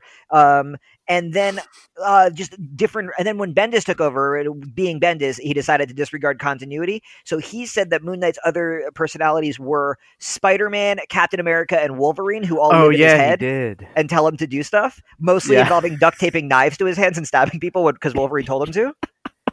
Um, and that run was also actually brilliant, one of my favorite Bendis comics. And um, then after that, it was just like free reign, and everyone who wrote Moon Knight was just like, he's whatever we want him to be today, and it's always just batshit. This, this gets shit. back to more of that 70s idea, hmm for sure. hmm hmm That's All dope. right. That's dope. Um, so I have two for my uh favorite because they're like I think the high like for me the highlights of the era. Uh, the first one is uh, Jason Aaron and Chris Bachalo's Doctor Strange run, hmm um, which almost almost could have been one of my underrated like underrated picks, but uh, um, because nobody talks nobody talks about it. Um, It's true. and all yeah and i think it was my favorite thing to come out of all new all different marvel so like um it's like weird as like all good doctor strange books are but it's like a lot more grounded it's it's like what if um what if like like aaron like introduces the idea that like magic has a cost which is not something that had been i think he in all the interviews that are like um, at the time like made it seem like that wasn't a concept that was really in the marvel universe No. um and so he does that but then there's like these uh aliens or like higher dimensional beings or whatever that like kill all of the like sorcerer supremes from all the different other all the different other like earths of the multiverse or whatever um and like all these other planets and they come to like earth because it's like earth's time to like get their magic taken away from them or whatever and so like it's a far more like grounded doctor strange where he's like not doing all the like heavy sort of um like dictatorial sort of cosmic stuff that he's doing and in like Hickman's Avengers, New Avengers stuff, but he's like has an axe and like you know has to like uh, fend for himself in like a different kind of way. It's just like like Doctor like Stephen Strange like when he's pushed to an edge. And and two, Aaron introduces um uh Zelma Stanton into the book, and she's one of the characters that when we talked about Strange Academy, um la- like two episodes ago, she's the character in that book, and, and she's uh, uh, a, a introduced in this run. Mm-hmm. And Bachalo just makes the whole thing like look like gorgeous. I think this is like the last book that Bachalo did where like he was consistently on every issue. It was delayed a little bit, but like he illustrated most most of the like 20 issue run. Frazer Irving did a couple issues, which is Yeah. a great a great fill-in. Um he just like utilizes because like the beings like suck magic out of the world. He uses like utilizes all the like white space of like a comic book page really really well, and there's just like a lot of really great pages of um which are like are just like mostly blank but like are still weird. he does uh, reality beautifully. Yeah, and negative space. No one does negative space better than Bachalo. Mm-hmm. Yeah, yeah, agreed. So there's that one, and then the the first twelve issues of Ta-Nehisi Coates and Brian Stelfreeze's and Chris Sprouse's Black Panther run. Um, is the first twelve issues are the best issues of the run, in my opinion, because it continues. It's still continuing. I mean, like, or the Coates is still writing the book, um, and it's going to end. Yeah, the time of sometime recording this is going to wrap up soon. Yeah, um, It's those, but like, the, oh, go ahead. I just th- your picks are funny, Kevin, because uh, I was looking at them and um, I know that those are really well regarded, but personally, I don't care for either of them, and I just I like hearing why you like them. You have very good takes. Oh, really? You've read you've read both of them, and you don't you don't much care for either of. Um, the Doctor Strange one I think is a weird fit. I like the the Hickman one you were talking about, and I, I even like old Doctor Strange. Um, Yeah. I like the the best Doctor Strange ever is uh the um the uh, Mike Mignola Doctor Strange, which I believe we've talked Hmm. about on the show before. Um, I, but I just thought Jason Aaron was a weird fit. I didn't like the Strange with an axe as much, um, and just- which is weird because that seems like it's my brand. But um, I like it when he's like. Uh, just like wearing a bathrobe and flying through the galaxy, dealing with problems that most people couldn't even comprehend.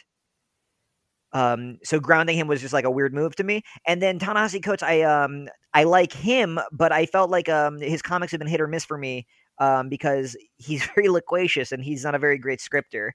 Um, and I thought those Mm. early Black Panther issues were his biggest um his biggest problem area because I he was really learning the ropes then. He was like starting pretty fresh wi- in the medium. Yeah, Yeah. I, I, I I, have thought to they echo were- that. I thought that like the first the first twelve issues um were just like very eloquent. Like I think this They're is I this is like a yeah yeah, and this is like I think a, a personal thing I guess for me um because I, I I get into these discussions with like with people where they're like oh yeah I don't think it like flows as a comic or whatever and like a lot of books that I really enjoy of like the Marvel books of the last few years have been ones where they brought in like people who are not comic book writers Mm-hmm. uh, or have not been doing it for very long or hadn't been doing it at all to then do things. And like I think that the work that they do is like really really incredible just because like I like the things that they have to say. And so maybe like more so that's why I think that what Coates what Coates does on on the book is is I just like I like like I like the arc of it and I like the the like the ideas that are there. And, the ideas it's- are unimpeachable, and the um Yeah. the politics are really smart. Like it just you can see that his back. It's so clear to me that his background is in essay writing because um Yeah, he's, there's like a yeah. great essay in there and like a pretty subpar superhero punch him up to tell the essay. Yeah. right and, right right And partially is also because it, it's so dense, but not just like word dense, like a Bendis Mm-hmm. comic. It's idea dense. So you read it, Yeah, and reading yeah. it issue by issue is painful, or it was painful. Those first Yeah. couple trades. I couldn't do it issue by issue. I tried. I started with the first couple. I'm like, this is really good, but I have to me. wait. So Same I, I switched to reading in trades, and that solved a lot of my problems with Ta-Nehisi Coates' Black Panther run early on because it also Mhm. takes him a while to develop his arguments. So you get Yeah. to the end, and you're like, oh, okay, now I see all of because it's it is so layered. He really layers these arguments and these philosophical debates and what does it mean to be a king? Who like what does it mean to be a nation? And then what does it mean to be a monarchy in an era of democracy? Uh, and and all of that, and it's such an interesting approach also to Wakanda and Wakanda's Mhm. space in the Marvel universe, especially coming off of the mess that Secret Wars left us in continuity wise, because technically it had been destroyed and attacked by Atlantis, but it also hadn't been destroyed and attacked by Atlantis, and Shuri was dead but also not dead, and so Yeah. he had to like untangle this web and Gordian knot that Hickman left him with, and he did it in such a such a great way. And i i don't know how many people i don't know if we're going to get to it but the the the current stuff with the intergalactic empire of wakanda everyone's like what the fuck? Wakanda in space? And i think it's been a really interesting uh, it's been a fantastic approach to the same kinds of themes of well what happens when the the nation and the things you think you stand for become the enemy? And it, i feel like it's a response to secret empire in this in the way that spencer wanted to approach similar ideas but wasn't very successful Yeah, yeah. I think that's I think that's true too. I'm I'm not as caught up on the the current arc. Um, I don't own a lot of like trades or hardcovers or things, but like the only Marvel hardcover that I own is the first twelve issues of of Coates' Run, because I just think it's I think it's it's that good, and I like I like sort of like the the heady the heady I, I, I idealism stuff or whatever or heady ideas or whatever in it. Um, Mhm.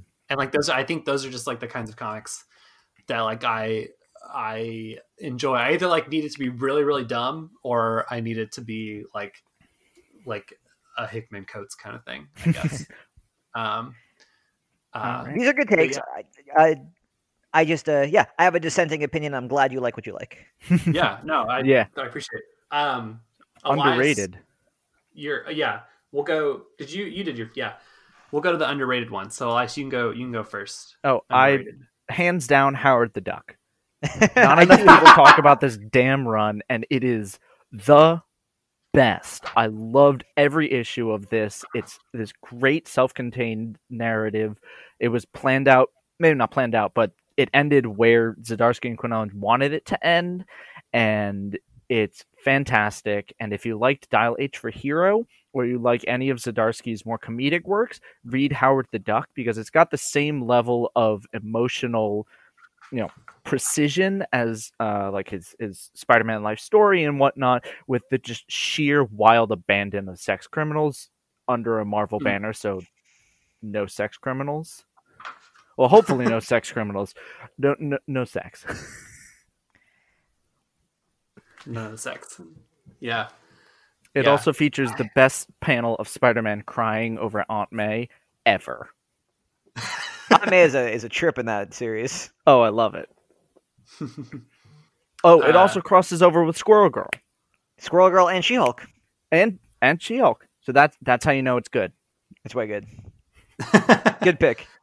Good pick. Yeah, I'd forgotten about I had forgotten about Howard the Duck. Uh, Uh, Jake, your your underrated pick. Okay, my underrated pick is Contest of Champions, uh, written by Al Ewing and drawn by Paco Medina. This fucking comic is a tie-in to a stupid cell phone game, which I've played a little bit of, um, and you have never read a better cell phone co- uh, cell phone game comic adaptation. I can promise you that. Um, So it's injustice for Marvel. Yeah, but it's like dumber injustice. So Ewing, so it takes place after Secret Wars, and Battle World has been vacated, and everyone's back in the Marvel universe. And um, the the Maestro, so the future genius Hulk, and the Collector, the the villain seen in the Guardians of the Galaxy movies, are basically um, create a game, and the game is the rules to the cell phone game. You have to like make characters fight each other one on one and they do this by going to the shattered remains of Battleworld and finding just like refugees from various Marvel realities and putting them in cages and then making them fight one-on-one fights to the death. Um, and it works exactly like the stupid cell phone game, but it's like a genius stupid comic. And Ewing has such fun pulling like weird deep cut characters or characters that had never appeared in comics that he invented, or characters that were like exclusive cell phone game characters that then got added to the comics and um, what a trip! Just and like it works on video game logic. It's so fun and funny. Underrated book. Is that when he introduces or the game introduces that like ISO eight stuff? Um, and then I'm embarrassed to tell you I've played a lot of stupid Marvel cell phone games, and uh, ISO 8 is actually um, present in all of them since the 2012 Avengers movie tie-in game that was originally a Facebook exclusive and then later released for Android phones. That was Oh where they introduced God. ISO 8. Yeah, I fucking rolled deep okay, with Marvel. well, cause, okay, so this ties into because my my underrated pick from All New All Different is is Al Ewing and Kenneth Rocafort's Ultimates book. Good pick. Um, which also has I think things to do with with Contest of Champions. Not that it ever ties into it, but like it has like ISO eight in it because like it's picking up after Secret Wars and talking about like now we're in the eighth iteration of the Marvel Universe or stuff like stuff that he's like exploring fuller now in like Immortal Hulk or whatever. Um, I think Rocafort is a brilliant artist and like a like just like a weird funky artist. Uh, I love Galactus as a life bringer. Uh, I wish that I wish that would have stuck around for longer, but uh, you know, gotta gotta shove some things into big events. Um, specifically that book i would recommend to um there i'm sure i'm like this I'm, I'm sure you guys are like this i'm sure there's people like this who um Mhm. love going on the wikipedia pages and just being like so who's the most powerful god in the marvel universe or just Yeah. like who was the first being in existence in the cosmology of marvel when you just have these like big existential questions uh Mhm. doing answers those questions because he like is looking into all these weird back issues and that's what ultimates is all about is just like pushing the story and the universe to its limits and exploring what's out there yeah, yeah, agreed. And he also like the cast of characters too is great. Like like Blue Marvel and like Monica Rambeau and um, America, Chavez, and Black Panther. yeah yeah uh i just like i've let he he elevated like some of those characters that um haven't been able to like be on their own like it's like in the in the modern area like like i think like he did between him and and what kelly thompson did in west coast avengers like that's the best like america america chavez has been um and like well young avengers but um, She's had a good run actually. she's had a good run, I guess. Uh, but like I thought, like what he did with like Monica Rambeau and Blue Marvel would be really cool too. Um, and yeah, I just think it's like a it's like a brilliant answers all those big heady questions uh, kind of book. Again, like continuing continuing the theme.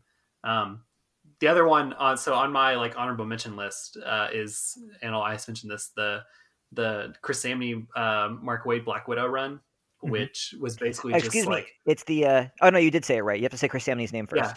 Yeah, yeah, it was yeah. Basically, it was okay. Y'all did Daredevil. What do you want to do? And Mark Waid's like, Sammy, what do you want to do? And he's like, I want to do Black Widow. And Mark's like, okay, you're like on your own. Basically, I'll like be your editor. Yeah, there's Uh, no words in it. It's all action. Yeah, there's like yeah, hardly hardly any dialogue. It's brilliant, um, and it looks gorgeous. Uh, the um, and I know she's controversial now, but the Chelsea Cain, uh, Kate Niemczyk Mockingbird short miniseries from All New All Different. It wasn't was supposed to be a miniseries. That's on my list as well. the Oh, Dennis shit, was Hopeless. Javier, Javier Rodriguez Spider Woman stuff. Oh um, yeah, we talked that's a very important comic to a lot of people I know. That's like a very uh, formative and entry level comic. That's the one where Mhm. she's pregnant and then where she's a single mom. Mhm. Yeah, yeah, yeah. And then the uh, uh, David Walker, Sanford Greene, Power Man, and Iron Fist. Oh, run. that's also on my list. Uh, are there any that we didn't get to? Yes. On- Uh, the- yeah. Do you have Jake, one, go ahead. Uh, No, no, you go first. I've got two on my list that you haven't mentioned. So I, I echo uh, pretty much everything you just said. Those were all great picks. Um, I also uh, Karnak, uh, the series written Oh yeah, by uh, Warren Ellis was just like a nuts Warren Ellis series. It was he picked the weirdest possible character. If you're unfamiliar, Karnak's superpower is he can see the flaw in any uh, person or building or uh, item or plan. He just sees flaws in everything, and Warren Ellis just like has a lot of fun with that, and it's really cool, and it's a good Warren Ellis book. Um, and also, there was a little X Men book in this era. It was All New X Men, Volume 2 by Dennis, uh, hopeless at the time, now Dennis Hallum, with Mark Bagley on art. And um, this was the first time anybody besides Bendis had gotten to write the um, original five X Men kids uh, time traveling into the present. Which, God, I hate having to describe that to people who don't know what that is. Just what a what a comp an unnecessarily complicated uh, idea with such little uh, to show for it. Just like such so little impact for so much complexity. This was the Yeah. only thing I really ever liked that was done with uh, those kids. Um, they're on a road trip and they're just trying not to give a shit about the greater X Men conflict. And they're with them is uh, Genesis, aka Evan Sabahnur, aka Kid Apocalypse, and um, Oya, aka Idie Okonkwo.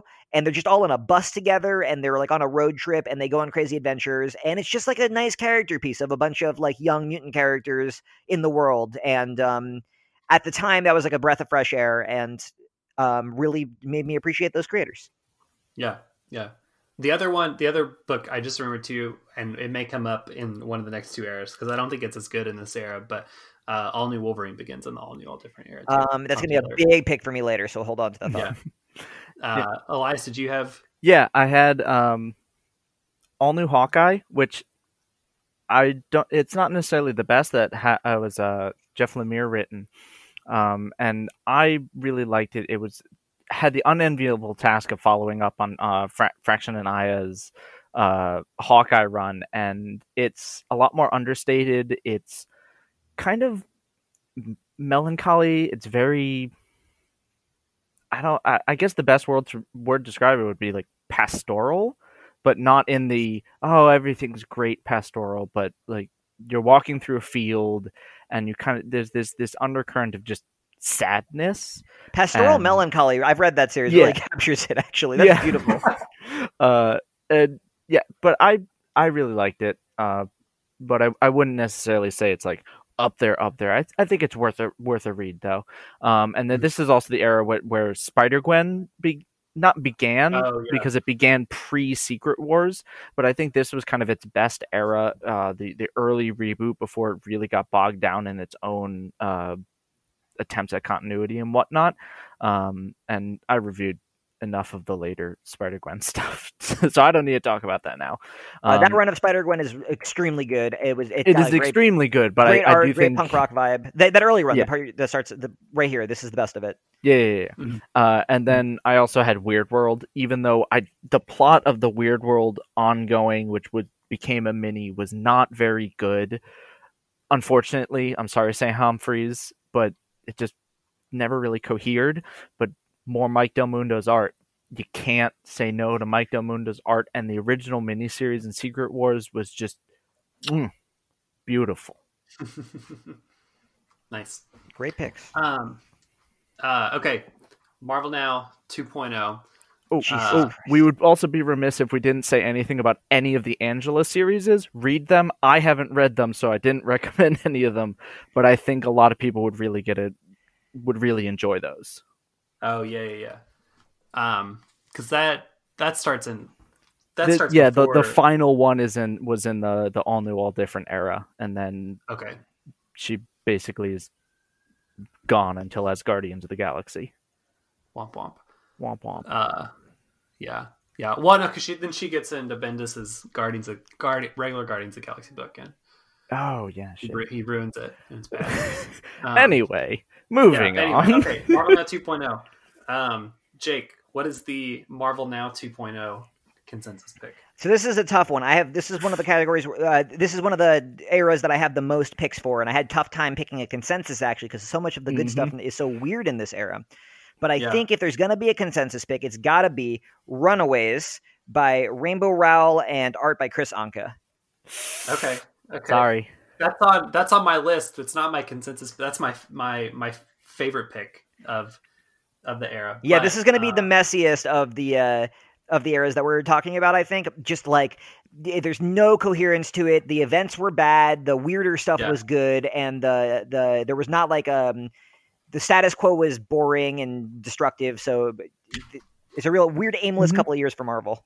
Yeah. Yeah, yeah. Because I was because Mike the one I picked for the consensus pick was was was Mighty Thor was, was Aaron and Dauterman's because this is I although because that's where I thought that y'all were gonna pick because I don't think that there is like a uh, of the like quote unquote main titles uh, except for Thor like all all of them are are like bad in this period. Hey, Squirrel Girl Um, was still like, running. I mean like but like all the like like you know not like like like Iron Man's bad in this period. Oh, like, oh, oh, yeah, yeah. Caps and yeah. Nazi, like that's what I mean. Um, Yeah. I just mean like the the not like the movie characters or whatever. Like all of Fantastic those Four folks are were still really gone. X Men were Yeah. still pretty much done. Yeah, yeah. Um, but what did you what did you pick for you, the consensus one, Elias? I picked Black Bolt. I picked that for my personal fave. I Oh. didn't realize people had read that. I talk about it Oh, all the time.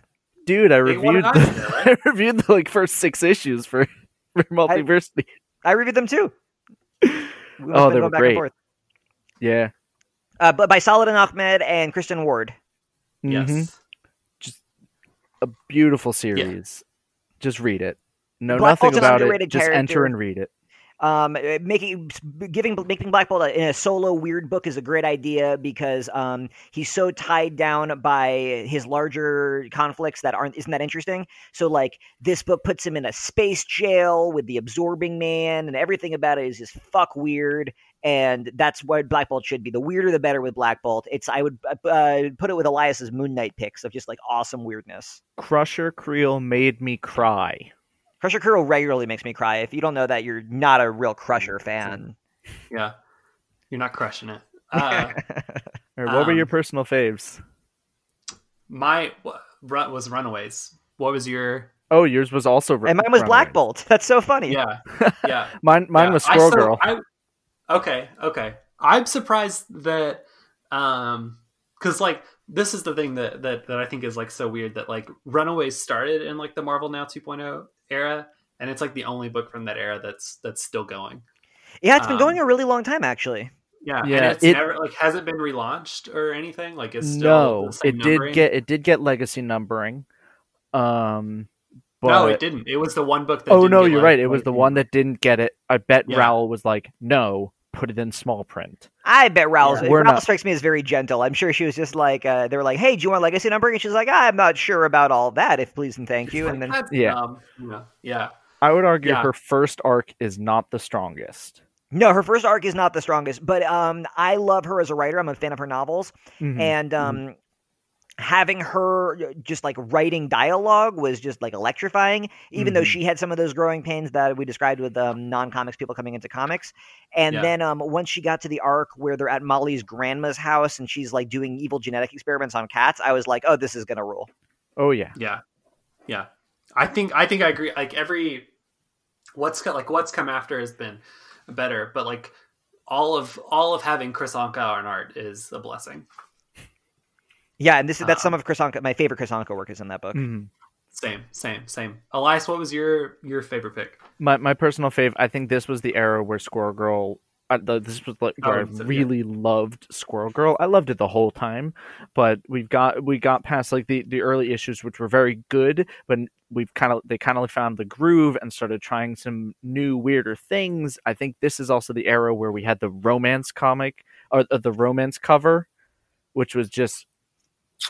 Oh With with Mole Man, So and he wants to make her his Mole Ma'am. yeah, there there was that. Yeah, I think that was. I don't know if he, Mole Man was on the cover. It was drawn like a, you know, shirtless Pex Man, and then Doreen's just sitting there staring at a book, very confused.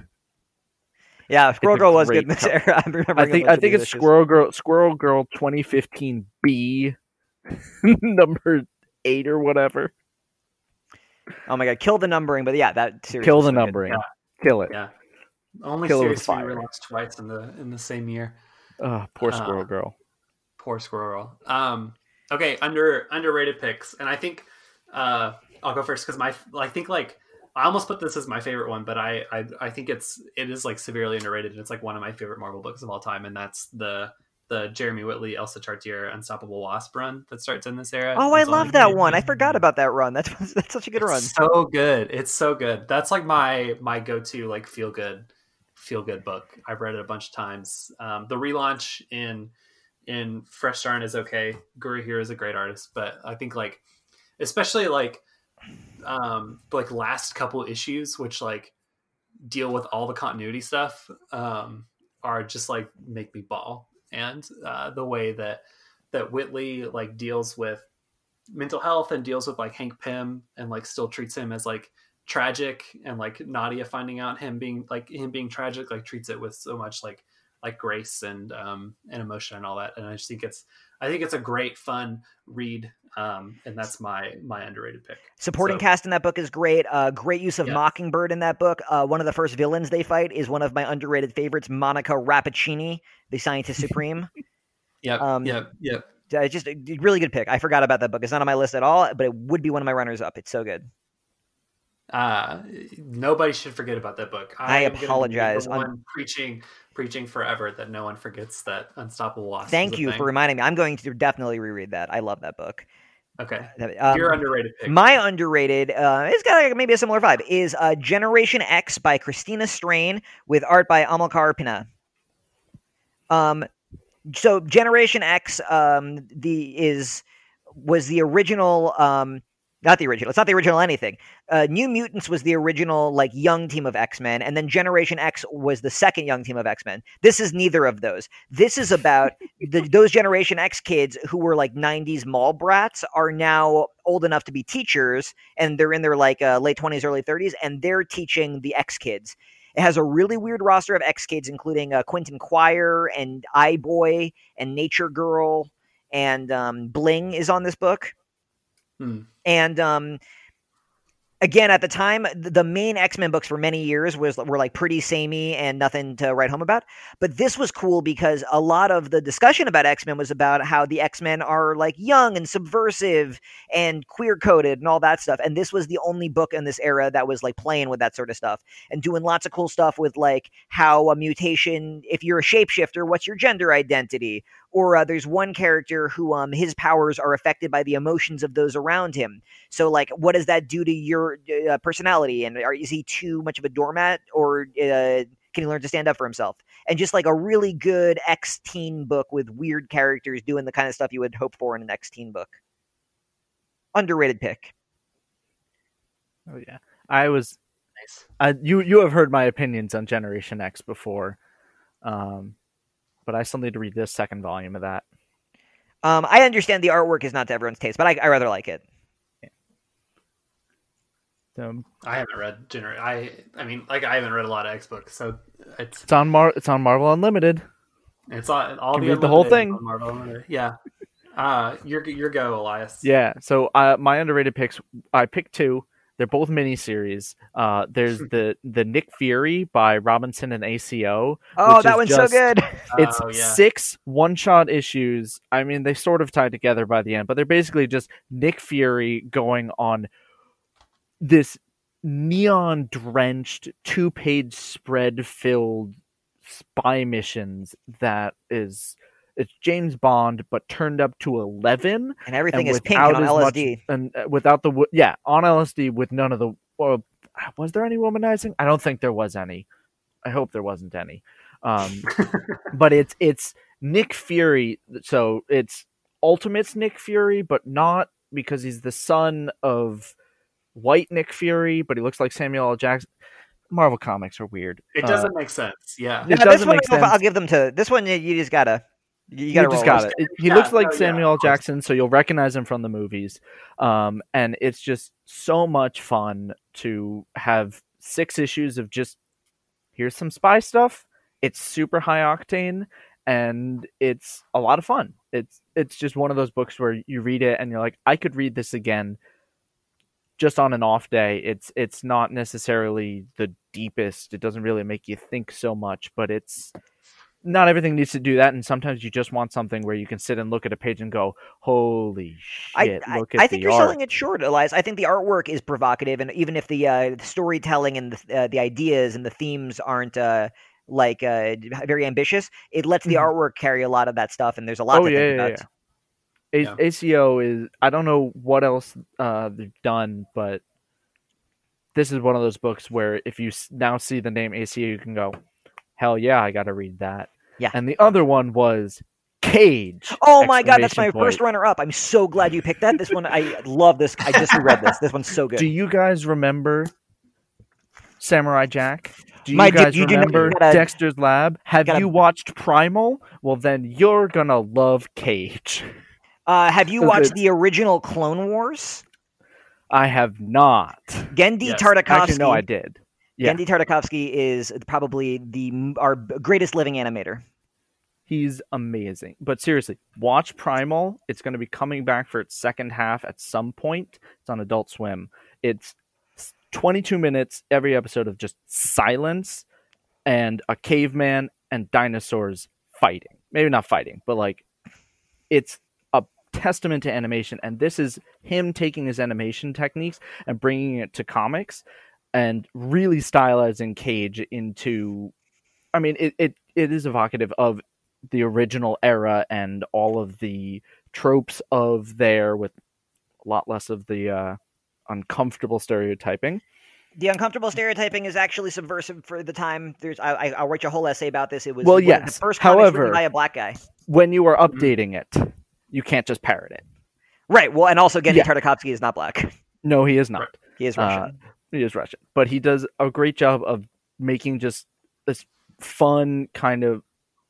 I you can kind of just hear funk music in the background of this whole thing as they're fighting, um, and it's it, it's just four issues of, I think, uh, oh, Luke Cage is on an island. Luke Cage on an island. and that's the book, folks. That's the Yeah. book. It's Yeah, yeah. uh, much like Nick Fury, it's a lot of fun, and Yeah. the fight scenes in Cage are fantastic. They're Yeah. super well choreographed. They're some of the best fights I've seen in like, a Inventive, Marvel easy comic. to follow, clean Yeah. action. and Yeah. you'll recognize if if you've ever seen any of his shows, you will recognize the posing, and you're just like, oh, it's so good. I would love a Cage Samurai Jack crossover. That seems like a match made in heaven. Ooh, that would be cool. Um, be cool. my runners up. Are we into runners up now? You we are, yes. Go for it. Yeah, go for My it. runners up are America by Gabby Rivera and Joe Quinones, yet another good America Chavez miniseries. Fun fact the only time I've ever been retweeted, Didn't it run for twelve issues? it ran for less than that, I think like nine seven. issues. Ooh, Yeah. Seven sounds right. Um, it's the, the only time I have and probably will ever be retweeted no, by a 12. Supreme Court justice was because of this comic. oh wow, Um, I mean, the office of a Supreme Court justice. I probably um, fair. Um, I was writing for CBR at the time, and um, I was writing a clickbaity story about how the college that America Chavez goes into that in that comic is called uh, Sonia Sotomayor University, and uh, Oh. Sonia Sotomayor's uh, uh, Twitter account retweeted me tweeting the article, and that was the coolest I've ever been online. Um, other runners up include Iceman, uh, written by Sina Grace with art by um, Alessandro Vitti and uh, Kevin Wada. This is the one about Iceman has now come out as gay and just like how does that change his life. I really didn't like the initial Iceman coming out as gay. I thought that story was poorly handled and written by Brian Michael Bendis um, and kind of in bad taste. Um, but I liked the idea of having a gay X Men character, and it was clear that was where they were trying to arrive with that. And then they kind of hired um, Sina Grace, um, who is gay, and he put a lot of himself into the book, from what I understand from interviews. Um, I also know he had a difficult time writing that book, and Marvel didn't always treat him very well. Um, but I, but he's very proud of the final work, and he uh, reps it really hard. And it's like really cool, really good dialogue scenes, really good slice of life, family stuff. I also Mhm. want to uh, put in um, Occupy Avengers by David Walker and art by Gabriel Walta. Um, dumbest title ever for a book.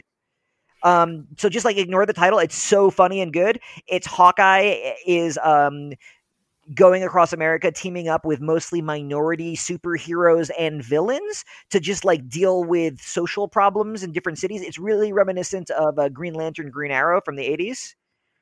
Um, where they're just like fighting real problem, like uh, shady landlords, and um, but in like a very familiar way. And he's teaming up with such luminary heroes and villains as um, Nighthawk and uh, Red Wolf and Deadly Nightshade. It's really good. And Nice. you fucking never, you never would have thought that one was good. You never would have heard of that one. And my last pick is uh, Star Lord, uh, written by Chip Zdarsky with art by Kris Anka. I'm glad you mentioned Star Lord. Yeah. That was Um, on my Yeah. list too. I'm really Just glad. kidding. Yeah, so you guys could rep it as well as you should rep it. Uh, but Star Lord's super hot in this one. Kris Anka just gets like really into drawing Star Lord's abs. It was a reminder that Star Lord could be hot because he kind of Yeah. didn't seem like it for a while. And Star Lord's trapped on Earth, which seems like a bad premise to me. But um, he ends up becoming the bartender at the Spider-Man bar with no name, where all the supervillains go, and just like weirdly uh, befriending all of Spider-Man's villains. They call him Bar Lord. It's adorable. Yeah. What is that that phrase? Like if you're like a dumb hot man, like a himbo. Himbo. A him Himbo, both, yeah. He drinks Himbo, respect yeah. women juice. Yes. Yeah, That's what it's- you want. just uh and it was uh chip zdarsky like leveling up and he's just never stopped since Oh yeah. Yeah. yeah, The couple that I wanted to me- to mention, uh, Ultimate Squared from again Al Ewing. Uh, this this like continuation was or with art by Travel Foreman, not Kenneth Rocafort. Um, Foreman, like if if Rocafort was sort of like psychedelic, like Foreman and I think I think um Christian Ward does like a couple of guest issues too. He Like, does. it's just the best As- issues i thought yeah yeah it's like same like high concept bullshit but just like the artwork is more like more strange and the other one that i wanted to mention not because uh like the book itself is particularly good but like the art is great uh is bendis and david marquez's uh defenders run it's the first the first and only book that has ever had like luke cage and iron fist and jessica jones and, and daredevil in a group calling themselves the defenders even though like they had that netflix show. Um and like it's like spread out over 12 issues. It's like not you know the plot's not super great but they're just like a bunch of pages where uh like bendis just told marquez draw whatever fight scene you want and there's no dialogue and those pages are the best uh, marquez is in my opinion the artist who's best at drawing bendis scripts i think marquez Yeah. makes bendis scripts look better than any other artist he, uh, he made iron man look really good and that's because um marquez will start drawing really tiny panels and Mhm. um basically turning Bendis's long dialogue scenes into these really visual montages where it's like showing you around the room and people's expressions and it ends up being a lot more exciting to file, follow than just like the big walls of Bendis text you get with other artists. I agree i agree with that Yeah. completely yeah Oh, so- Um, I had a Okay. couple runners up too, but oh I yeah just- go for it I just wanted to quickly say I didn't particularly love America, which kind of sucks because I, there there was something about Quinones' art on the book that I don't know if it was the coloring, I don't know if it was the inking or what. It just looked muddy in a way did. that, that his, his other books didn't. I don't know why, and I hate to say this, Rivera's script. I notice it in BB Free as well. I, it just doesn't click with me. The the the style of writing it's it's a little too bouncy. It's a little too punchy, and especially in these fir- the America issues, she had the writer coming from prose problem of here's just a wall of text, and it's it wasn't always the most engaging wall of text, uh, which kind of stinks because uh, they are an alum of uh, my alma mater, Goucher. Um, I so I don't want to slag off their writing, um, but I, Um, it just didn't the- connect with me. No, I- as someone Um, who's repping that book, I agree with all your criticism. Uh, it's not above impeachment, but it's really uh, creative and fun and Mhm. different. Um, and again, this was uh, they were pu- pushing a bunch of like interesting books uh, with queer superheroes for the first time, and they're making a big deal out of it. But I thought they were really picking storytellers who were repping that, and it wasn't just lip service. Like I thought these Yeah. stories were really good, and I um, wish it had been given the time to really bloom. I think Yeah. with with with some more some more I think it could have been something really special. Yeah, um, I, agree picked- with all your criticism. Yeah, So with for my- re- so my recommendations with reservations is what I'm saying. Yeah. So for for my runners up, this was the era of Miss Marvel. I think I really liked the most. um, was the Marvel Now Mhm. 2.0 era, um, and then also Thompson uh, and Romero's Hawkeye. I picked Yeah. so many damn Hawkeye books. Oh my god! Hawkeye's, well, yeah, Hawkeye's had a great couple of years, huh? But Yeah. we haven't gotten a long running Hawkeye with uh not Hawk Guy, but with Kate Bishop Hawkeye, which is criminal and this series should have lasted longer and when we get to it I'll talk about the other series that should have lasted longer and that's Marvel's big problem. But anyway, I'm going to go off my my uh, soapbox to rep a couple more se- series. Hulk by Tamaki and Leon. I'm glad that She Hulk started to become that that Jennifer Walters became Hulk. Uh, it was just it was a weird era for for for her, but I think Tamaki really handled the like soul searching and and the the questions uh, that of the fallout of Civil War two really well uh, for for what she was given basically. I want to Um, just quickly disagree. Uh, at the first negative review I ever wrote on multiversitycomics.com was for an issue of that series. Oh wow! Um, What was it later on or was it like early? number three, I believe it was two or three.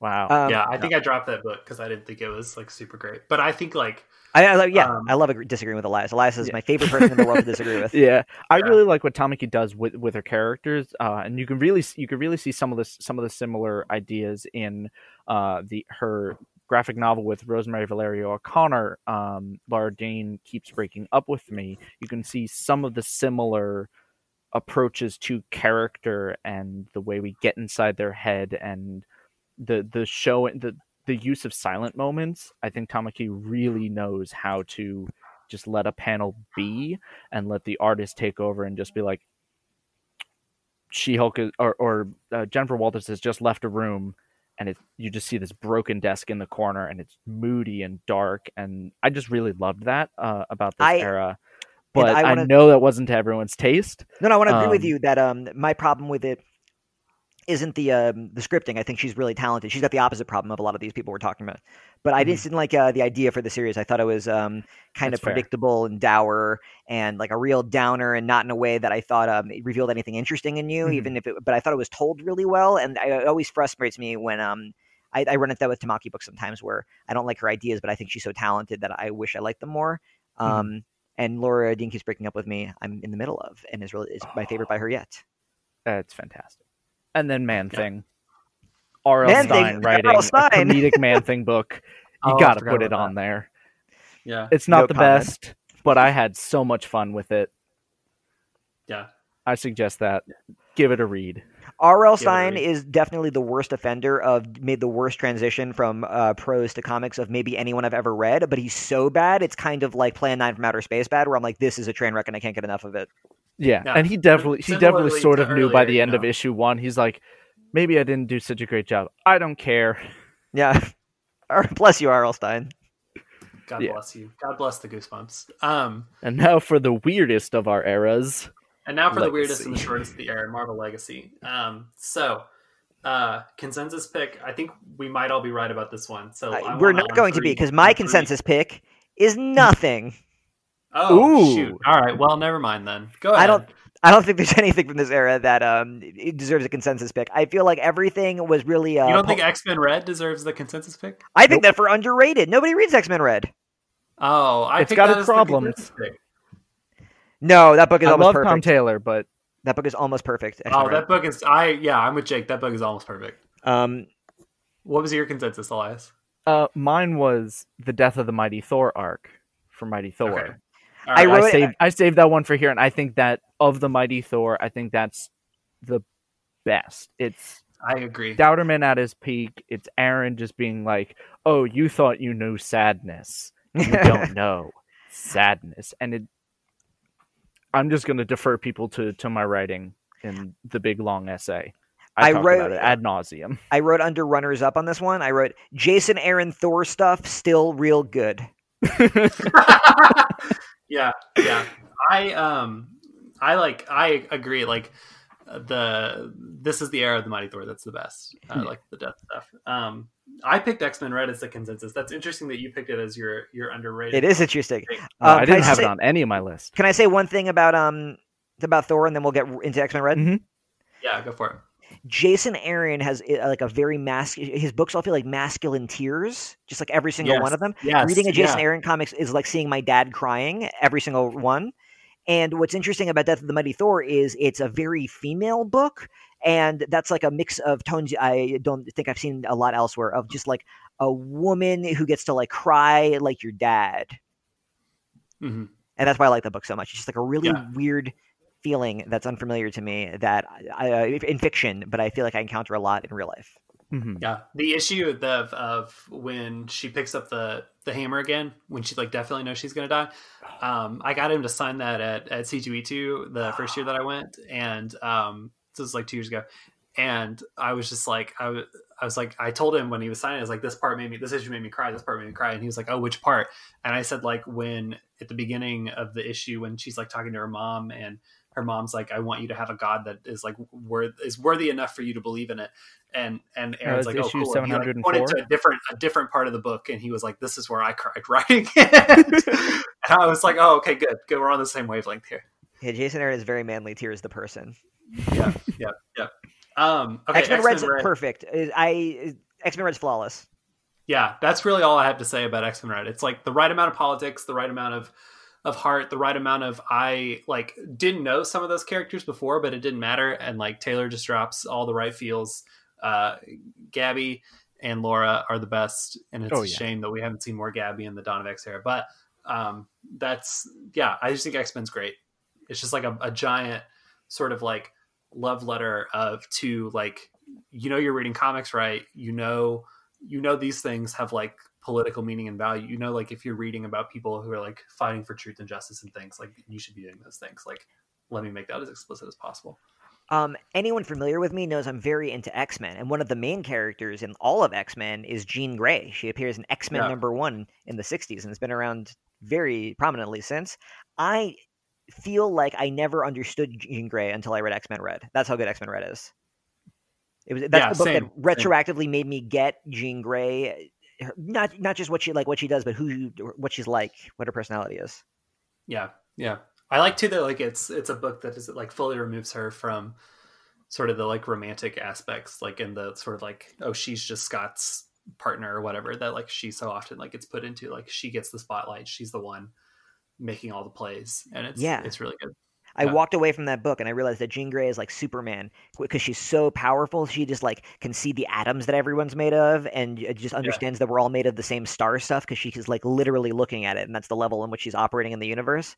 And she just like Yeah. can't help but be so compassionate because she can just like feel everybody's emotions and she just like gets people in this deep, profound way that no one else can because no one's as powerful as she is. She's and she's like a god for that reason. Yeah, yeah. Elias, what is your your favorite your favorite pick of the era? Peter Parker, Spectacular Spider-Man by Zdarsky and All right. Kubert. I This- also wrote in my runners up all Zdarsky stuff in this era is really good. Oh yeah, he he writes. I mean, there. I I think this was his only book and then Oh no, that's a No, lie. did- two, and one. Two and One, Two and one was in which- this era too. But I I think parti- Um, Spider Spider Man hit me more. He's really good at writing sad Spider Man. He's Yeah. really good at saying how much can I inflict upon my boy Peter, and he does it in a way that doesn't feel like it's like flagellatory. Um, it doesn't feel like like he's just running him through a meat grinder in the way that some other writers might have might have done it. Um, it, it it's kind of pointed and it's about getting to his emotional core, uh, and I. It is a travesty that Zdarsky was not put on either Spider-Man or uh, Fantastic Four, and that instead we got Spencer and Slott, both of which have been turning in okay to eh runs at best. Uh, agree with yeah. that. But we've been getting his Daredevil, so trade offs.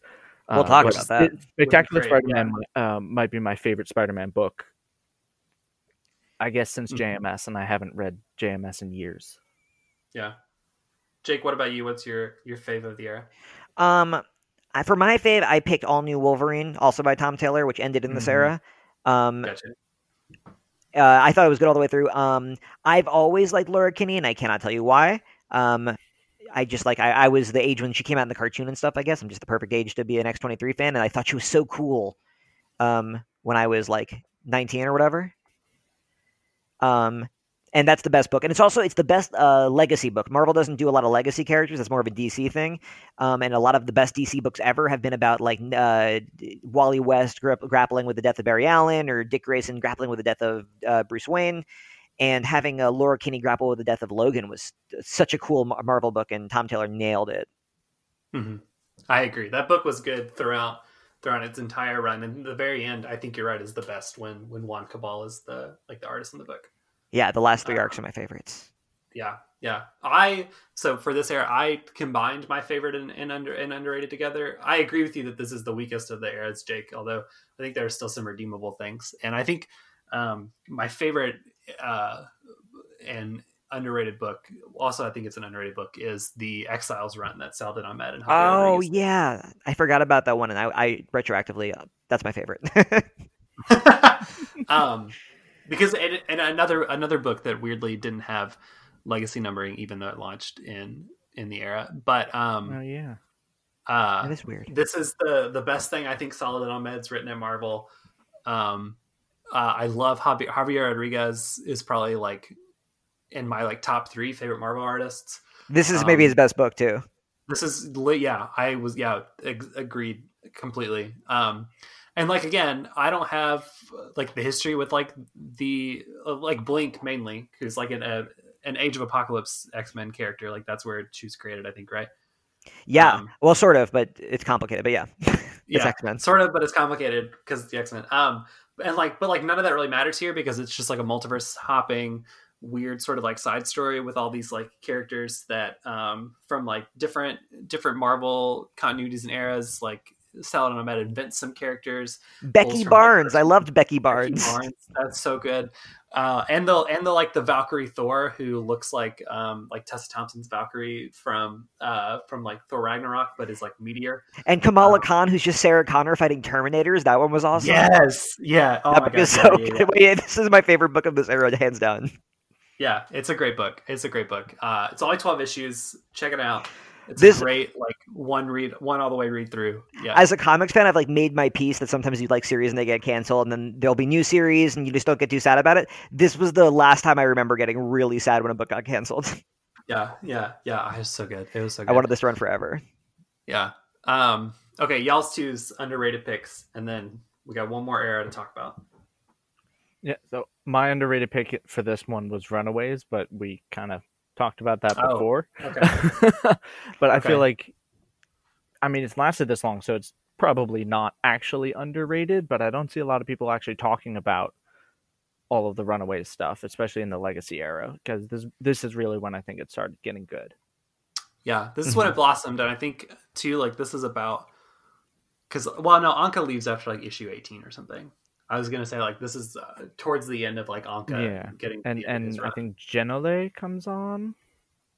That sounds Yeah. right. yeah, yeah, Andre Genolet. Yeah, who does an, Yeah. a, a very good job of following up. Agreed, agreed. And Matt Wilson leaves too because the colors changes, but like the But it's still very good. maintains the consist- Yeah. Um. Oh, and Jake, you said your underrated was X Men Red, which we just talked about. Um, I'd also like to add real quick. Um, Champions gets good when Mark Waid leaves the book, and I believe Jim Zub takes over. hmm Um, Uh, Yeah, he takes over. yeah, he Um, does. He does. the Jim Zub uh, Champions is a good couple of arcs, and um, you always wanted to like the Champions. You know, I think that thought that was a good idea, and then you're like, oh yeah, this is it. This is like a Teen Titans y book about like a bunch of kids doing stupid superhero stuff. It's good. Yeah, that- Yeah, I like that. Really, for me, less it was Zub and more like the art changes because I think Ramos was a bad choice for the book. Um, and I forget who comes on. uh, It's a- Sean no, it's Sean, Izaakse. Sean Izaakse. I think. It's right? not. I think there's a new artist in every arc. Yeah, Okay. Okay. But I you're love right, the way it Izaakse drew, drew Mephisto. Yeah. Mephisto was just he's just like so extra. It just shows up on the page and he's like, "Sup?" And I'm like, "Oh, that's a good Mephisto." But it's also not Mephisto. Marvel comics are weird. yeah. Um, Okay. Um, a runners up. couple of runners up that I I want to mention was Mhm. um the Donny Cates Gabriel Walta Doctor Strange run. I was that about was to say short. that. Um, Just their run, just those six issues, not the damnation stuff. I haven't read after. these. So It's really yeah, good. I, was- uh, I think it's, Sor- I think it's the Sorcerer best thing Supreme. that done. Yeah. I remember when this came out. I did, it didn't sound very interesting to me, but No, you're saying I should go so- check it out. it's very good. It's a good good. It's Cates'. I think was it his first big work for Marvel or second? This It was like that. before he. this, this simultaneously with Thanos, which is Yeah. the other, okay. other Yeah, because he took like- over Thanos from from Jeff Lemire. Um, Yeah. And so this these issues gave me great hope in what Donny Cates could be over at Marvel, especially on the Doctor Strange book. Um, and he squandered it away in the Damnation arc, and then left the book, which he has a bad penchant for doing at Marvel. Sorry, I, I don't mean to, to rag on him too much, but I totally forgot about this the last time we talked about Donny Cates, which is a shame because I really loved his Loki Sor- Sorcerer Supreme arc and really didn't like Damnation. Mhm. And I'm gonna have to check those out, though. I'm very he- curious now. yeah, but it, it's kind of weird. The stuff that he sticks with past, like for longer t- time, tend to be better. Either the stuff he sticks for for like four or five issues, where he's like, "I'm here for an arc and then I'm gone," tends to be good. The stuff that he's on for much longer, like Venom, tends to be very good.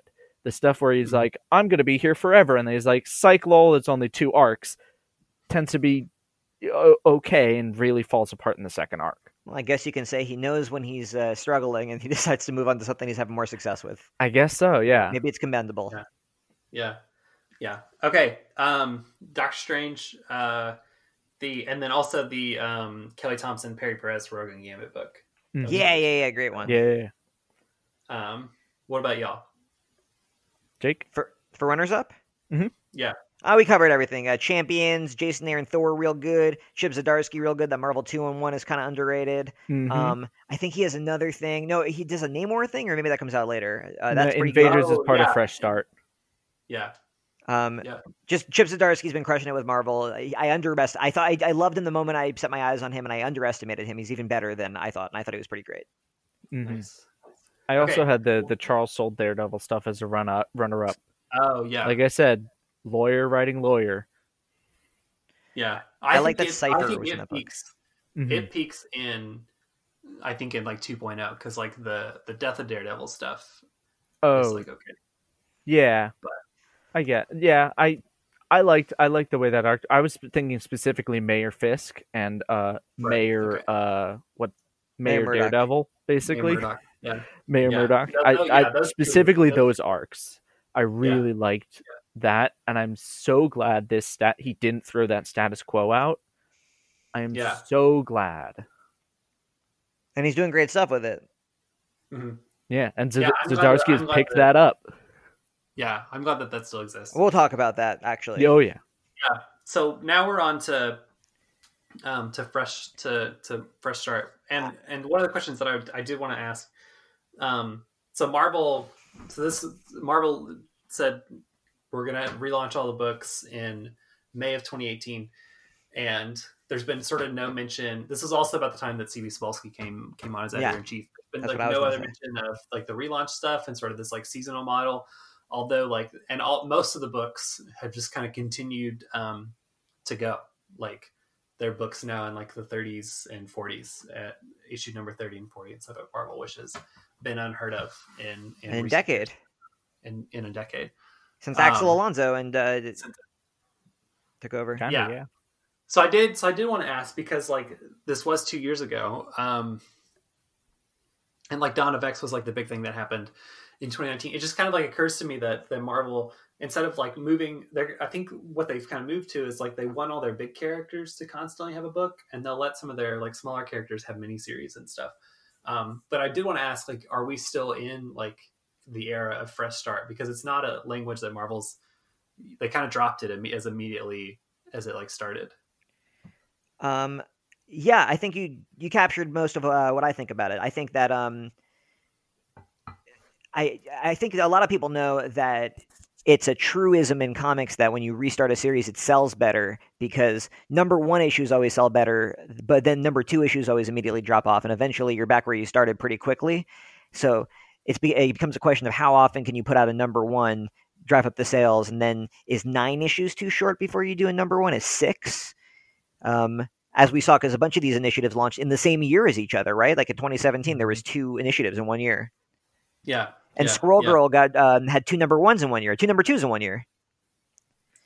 Um, so they're trying to do that number one push as much as they can, and I think that was a really Alonso thing, and not just Alonso, but the uh, the older uh, Marvel executives. And since Cebulski's taken over, I think they realized that that growth is kind of uh, fictional, and so uh, that's why they're not you're not seeing that language anymore.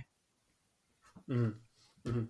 Yeah, I, I think I, I think I agree. I just like it. It just seemed like very abrupt, and like there was no sort of like PR of like, okay, now we're switching back to having just sort of regular series running. It was just like, no, we're going to drop all that seasonal language, and like this is what we're doing now. Um, I think it may have been they they they, they want that I guess they pulled a, a page from the DC playbook because DC launched with Rebirth and they ran with Yeah. that for a while and then they kind of dropped it off and they did make a bit of a, a hullabaloo about changing to DC Universe and they had all this stuff with what's Black Label, but that's more of a grading thing like of, of age ratings versus um, line wide changes.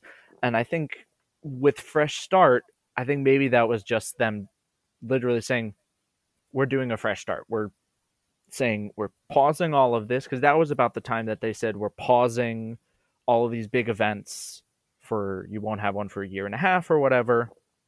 Um, Yeah. un- unless that started with Legacy.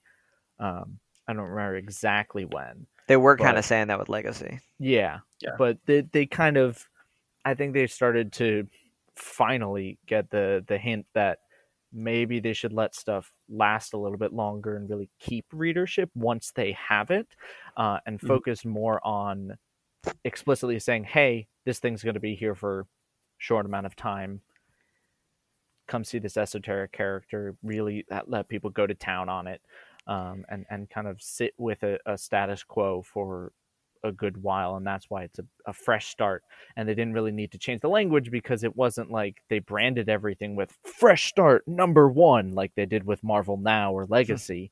It was Right. more of a rebranding maybe to, to say oh we're getting rid of legacy. I think stupid um, in of itself but I I think um, House of X and Powers of Ten, or Hoxpox, as we're going to call it, um, proved that they don't have to call something an event for something to be an event. If they write a comic that's exciting enough and gets people excited enough, they can turn that into the big comic event, get everyone talking about that, and then uh, grow that organically into something people want to read. And um, with that in mind, I have a suggestion of how we should proceed. Go for it. Um, I think that I, I'm looking at my runner up. I only have one. And I realize that if we end on that, I'm going to be like, and this one's pretty good. And that's going to be kind of a bummer note to end our conversation on. So I say we do our runners up first, then our underrated, then our personal fave, and then we end by seeing if we have the same consensus. all right Okay. Okay. uh yeah okay. Well, go ahead then with your your runners up. The things that you want to highlight. Um, my only runner up for this one is Avengers by Jason Aaron. Uh, the first arc I thought was kind of weak, but since then it's really picked up. It's everything you like about Jason Aaron. It's real pulpy and uh, has like big goofy ideas. It's uh, dark in places and kind of has like a manly crying feel. It's a lot of fun. Um, you can get through the first six issues, which are fine. Yeah, yeah. Yeah. Uh, the the runners up that I wanted to mention were Coates' Captain America stuff. Um, yep same and uh, and then Aaron, Jason Aaron and Ewing's Valkyrie things that spun out of War of the Realms. Um, and then briefly the the short Tini Howard Kei Zama Death's Head miniseries. oh yeah I like all this. i love that Uh, Elias, what about you? Uh, I had because I have to stay on brand. Jason Aaron and Mike Del Mundo's Thor. Um, Mm. I think it was a, a, a runner-up.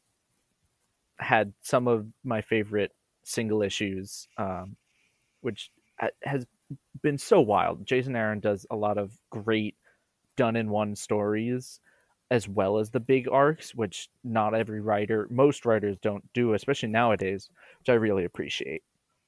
Uh, and Yeah. then I had because I was like, I don't really see this on the list, but it's definitely here. I just put War of the Realms and then my three favorite miniseries from there, which were Journey into Mystery, War Scrolls, because it had Howard the Duck, uh, and then Giant Man. Read Giant Man. I think it's Giant Man. Even if you don't read War of the Realms, even if you don't give a shit about any of them, read Giant Man. it's so good. It's Yeah. one of my favorite tie-ins to something, and has no right to be as good as it is.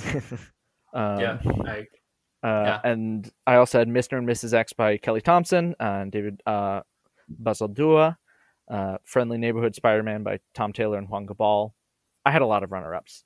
Fresh Start had a surprisingly large number of books where I was like, I really liked these, but not quite enough. Uh, and then The Mhm. Sentry by Jeff Lemire and Kim Jacinto was pretty good. Um, it's kind of weird. It ended on a, a strange note that didn't really leave me feeling resolved. Sentry Um, stories it was nice always to do. see this. yeah, Sentry stories Yeah. always do. That's always how they end. but it was nice to see the Sentry come back and to play with a lot of uh, fun ideas with the character. Mhm. All right. Mhm. Who's doing Yeah. Underrated first? going. What was your What was your underrated, Elias? Oh, what was mine? It was Yeah. it was a tie between West Coast Avengers, uh, just hashtag Justice for Jeff, and uh, both Spider Gwen, Ghost Spider, and then Ghost Spider because that one actually did have a relaunch and a renaming. Um, I Mhm. don't know why, but they did.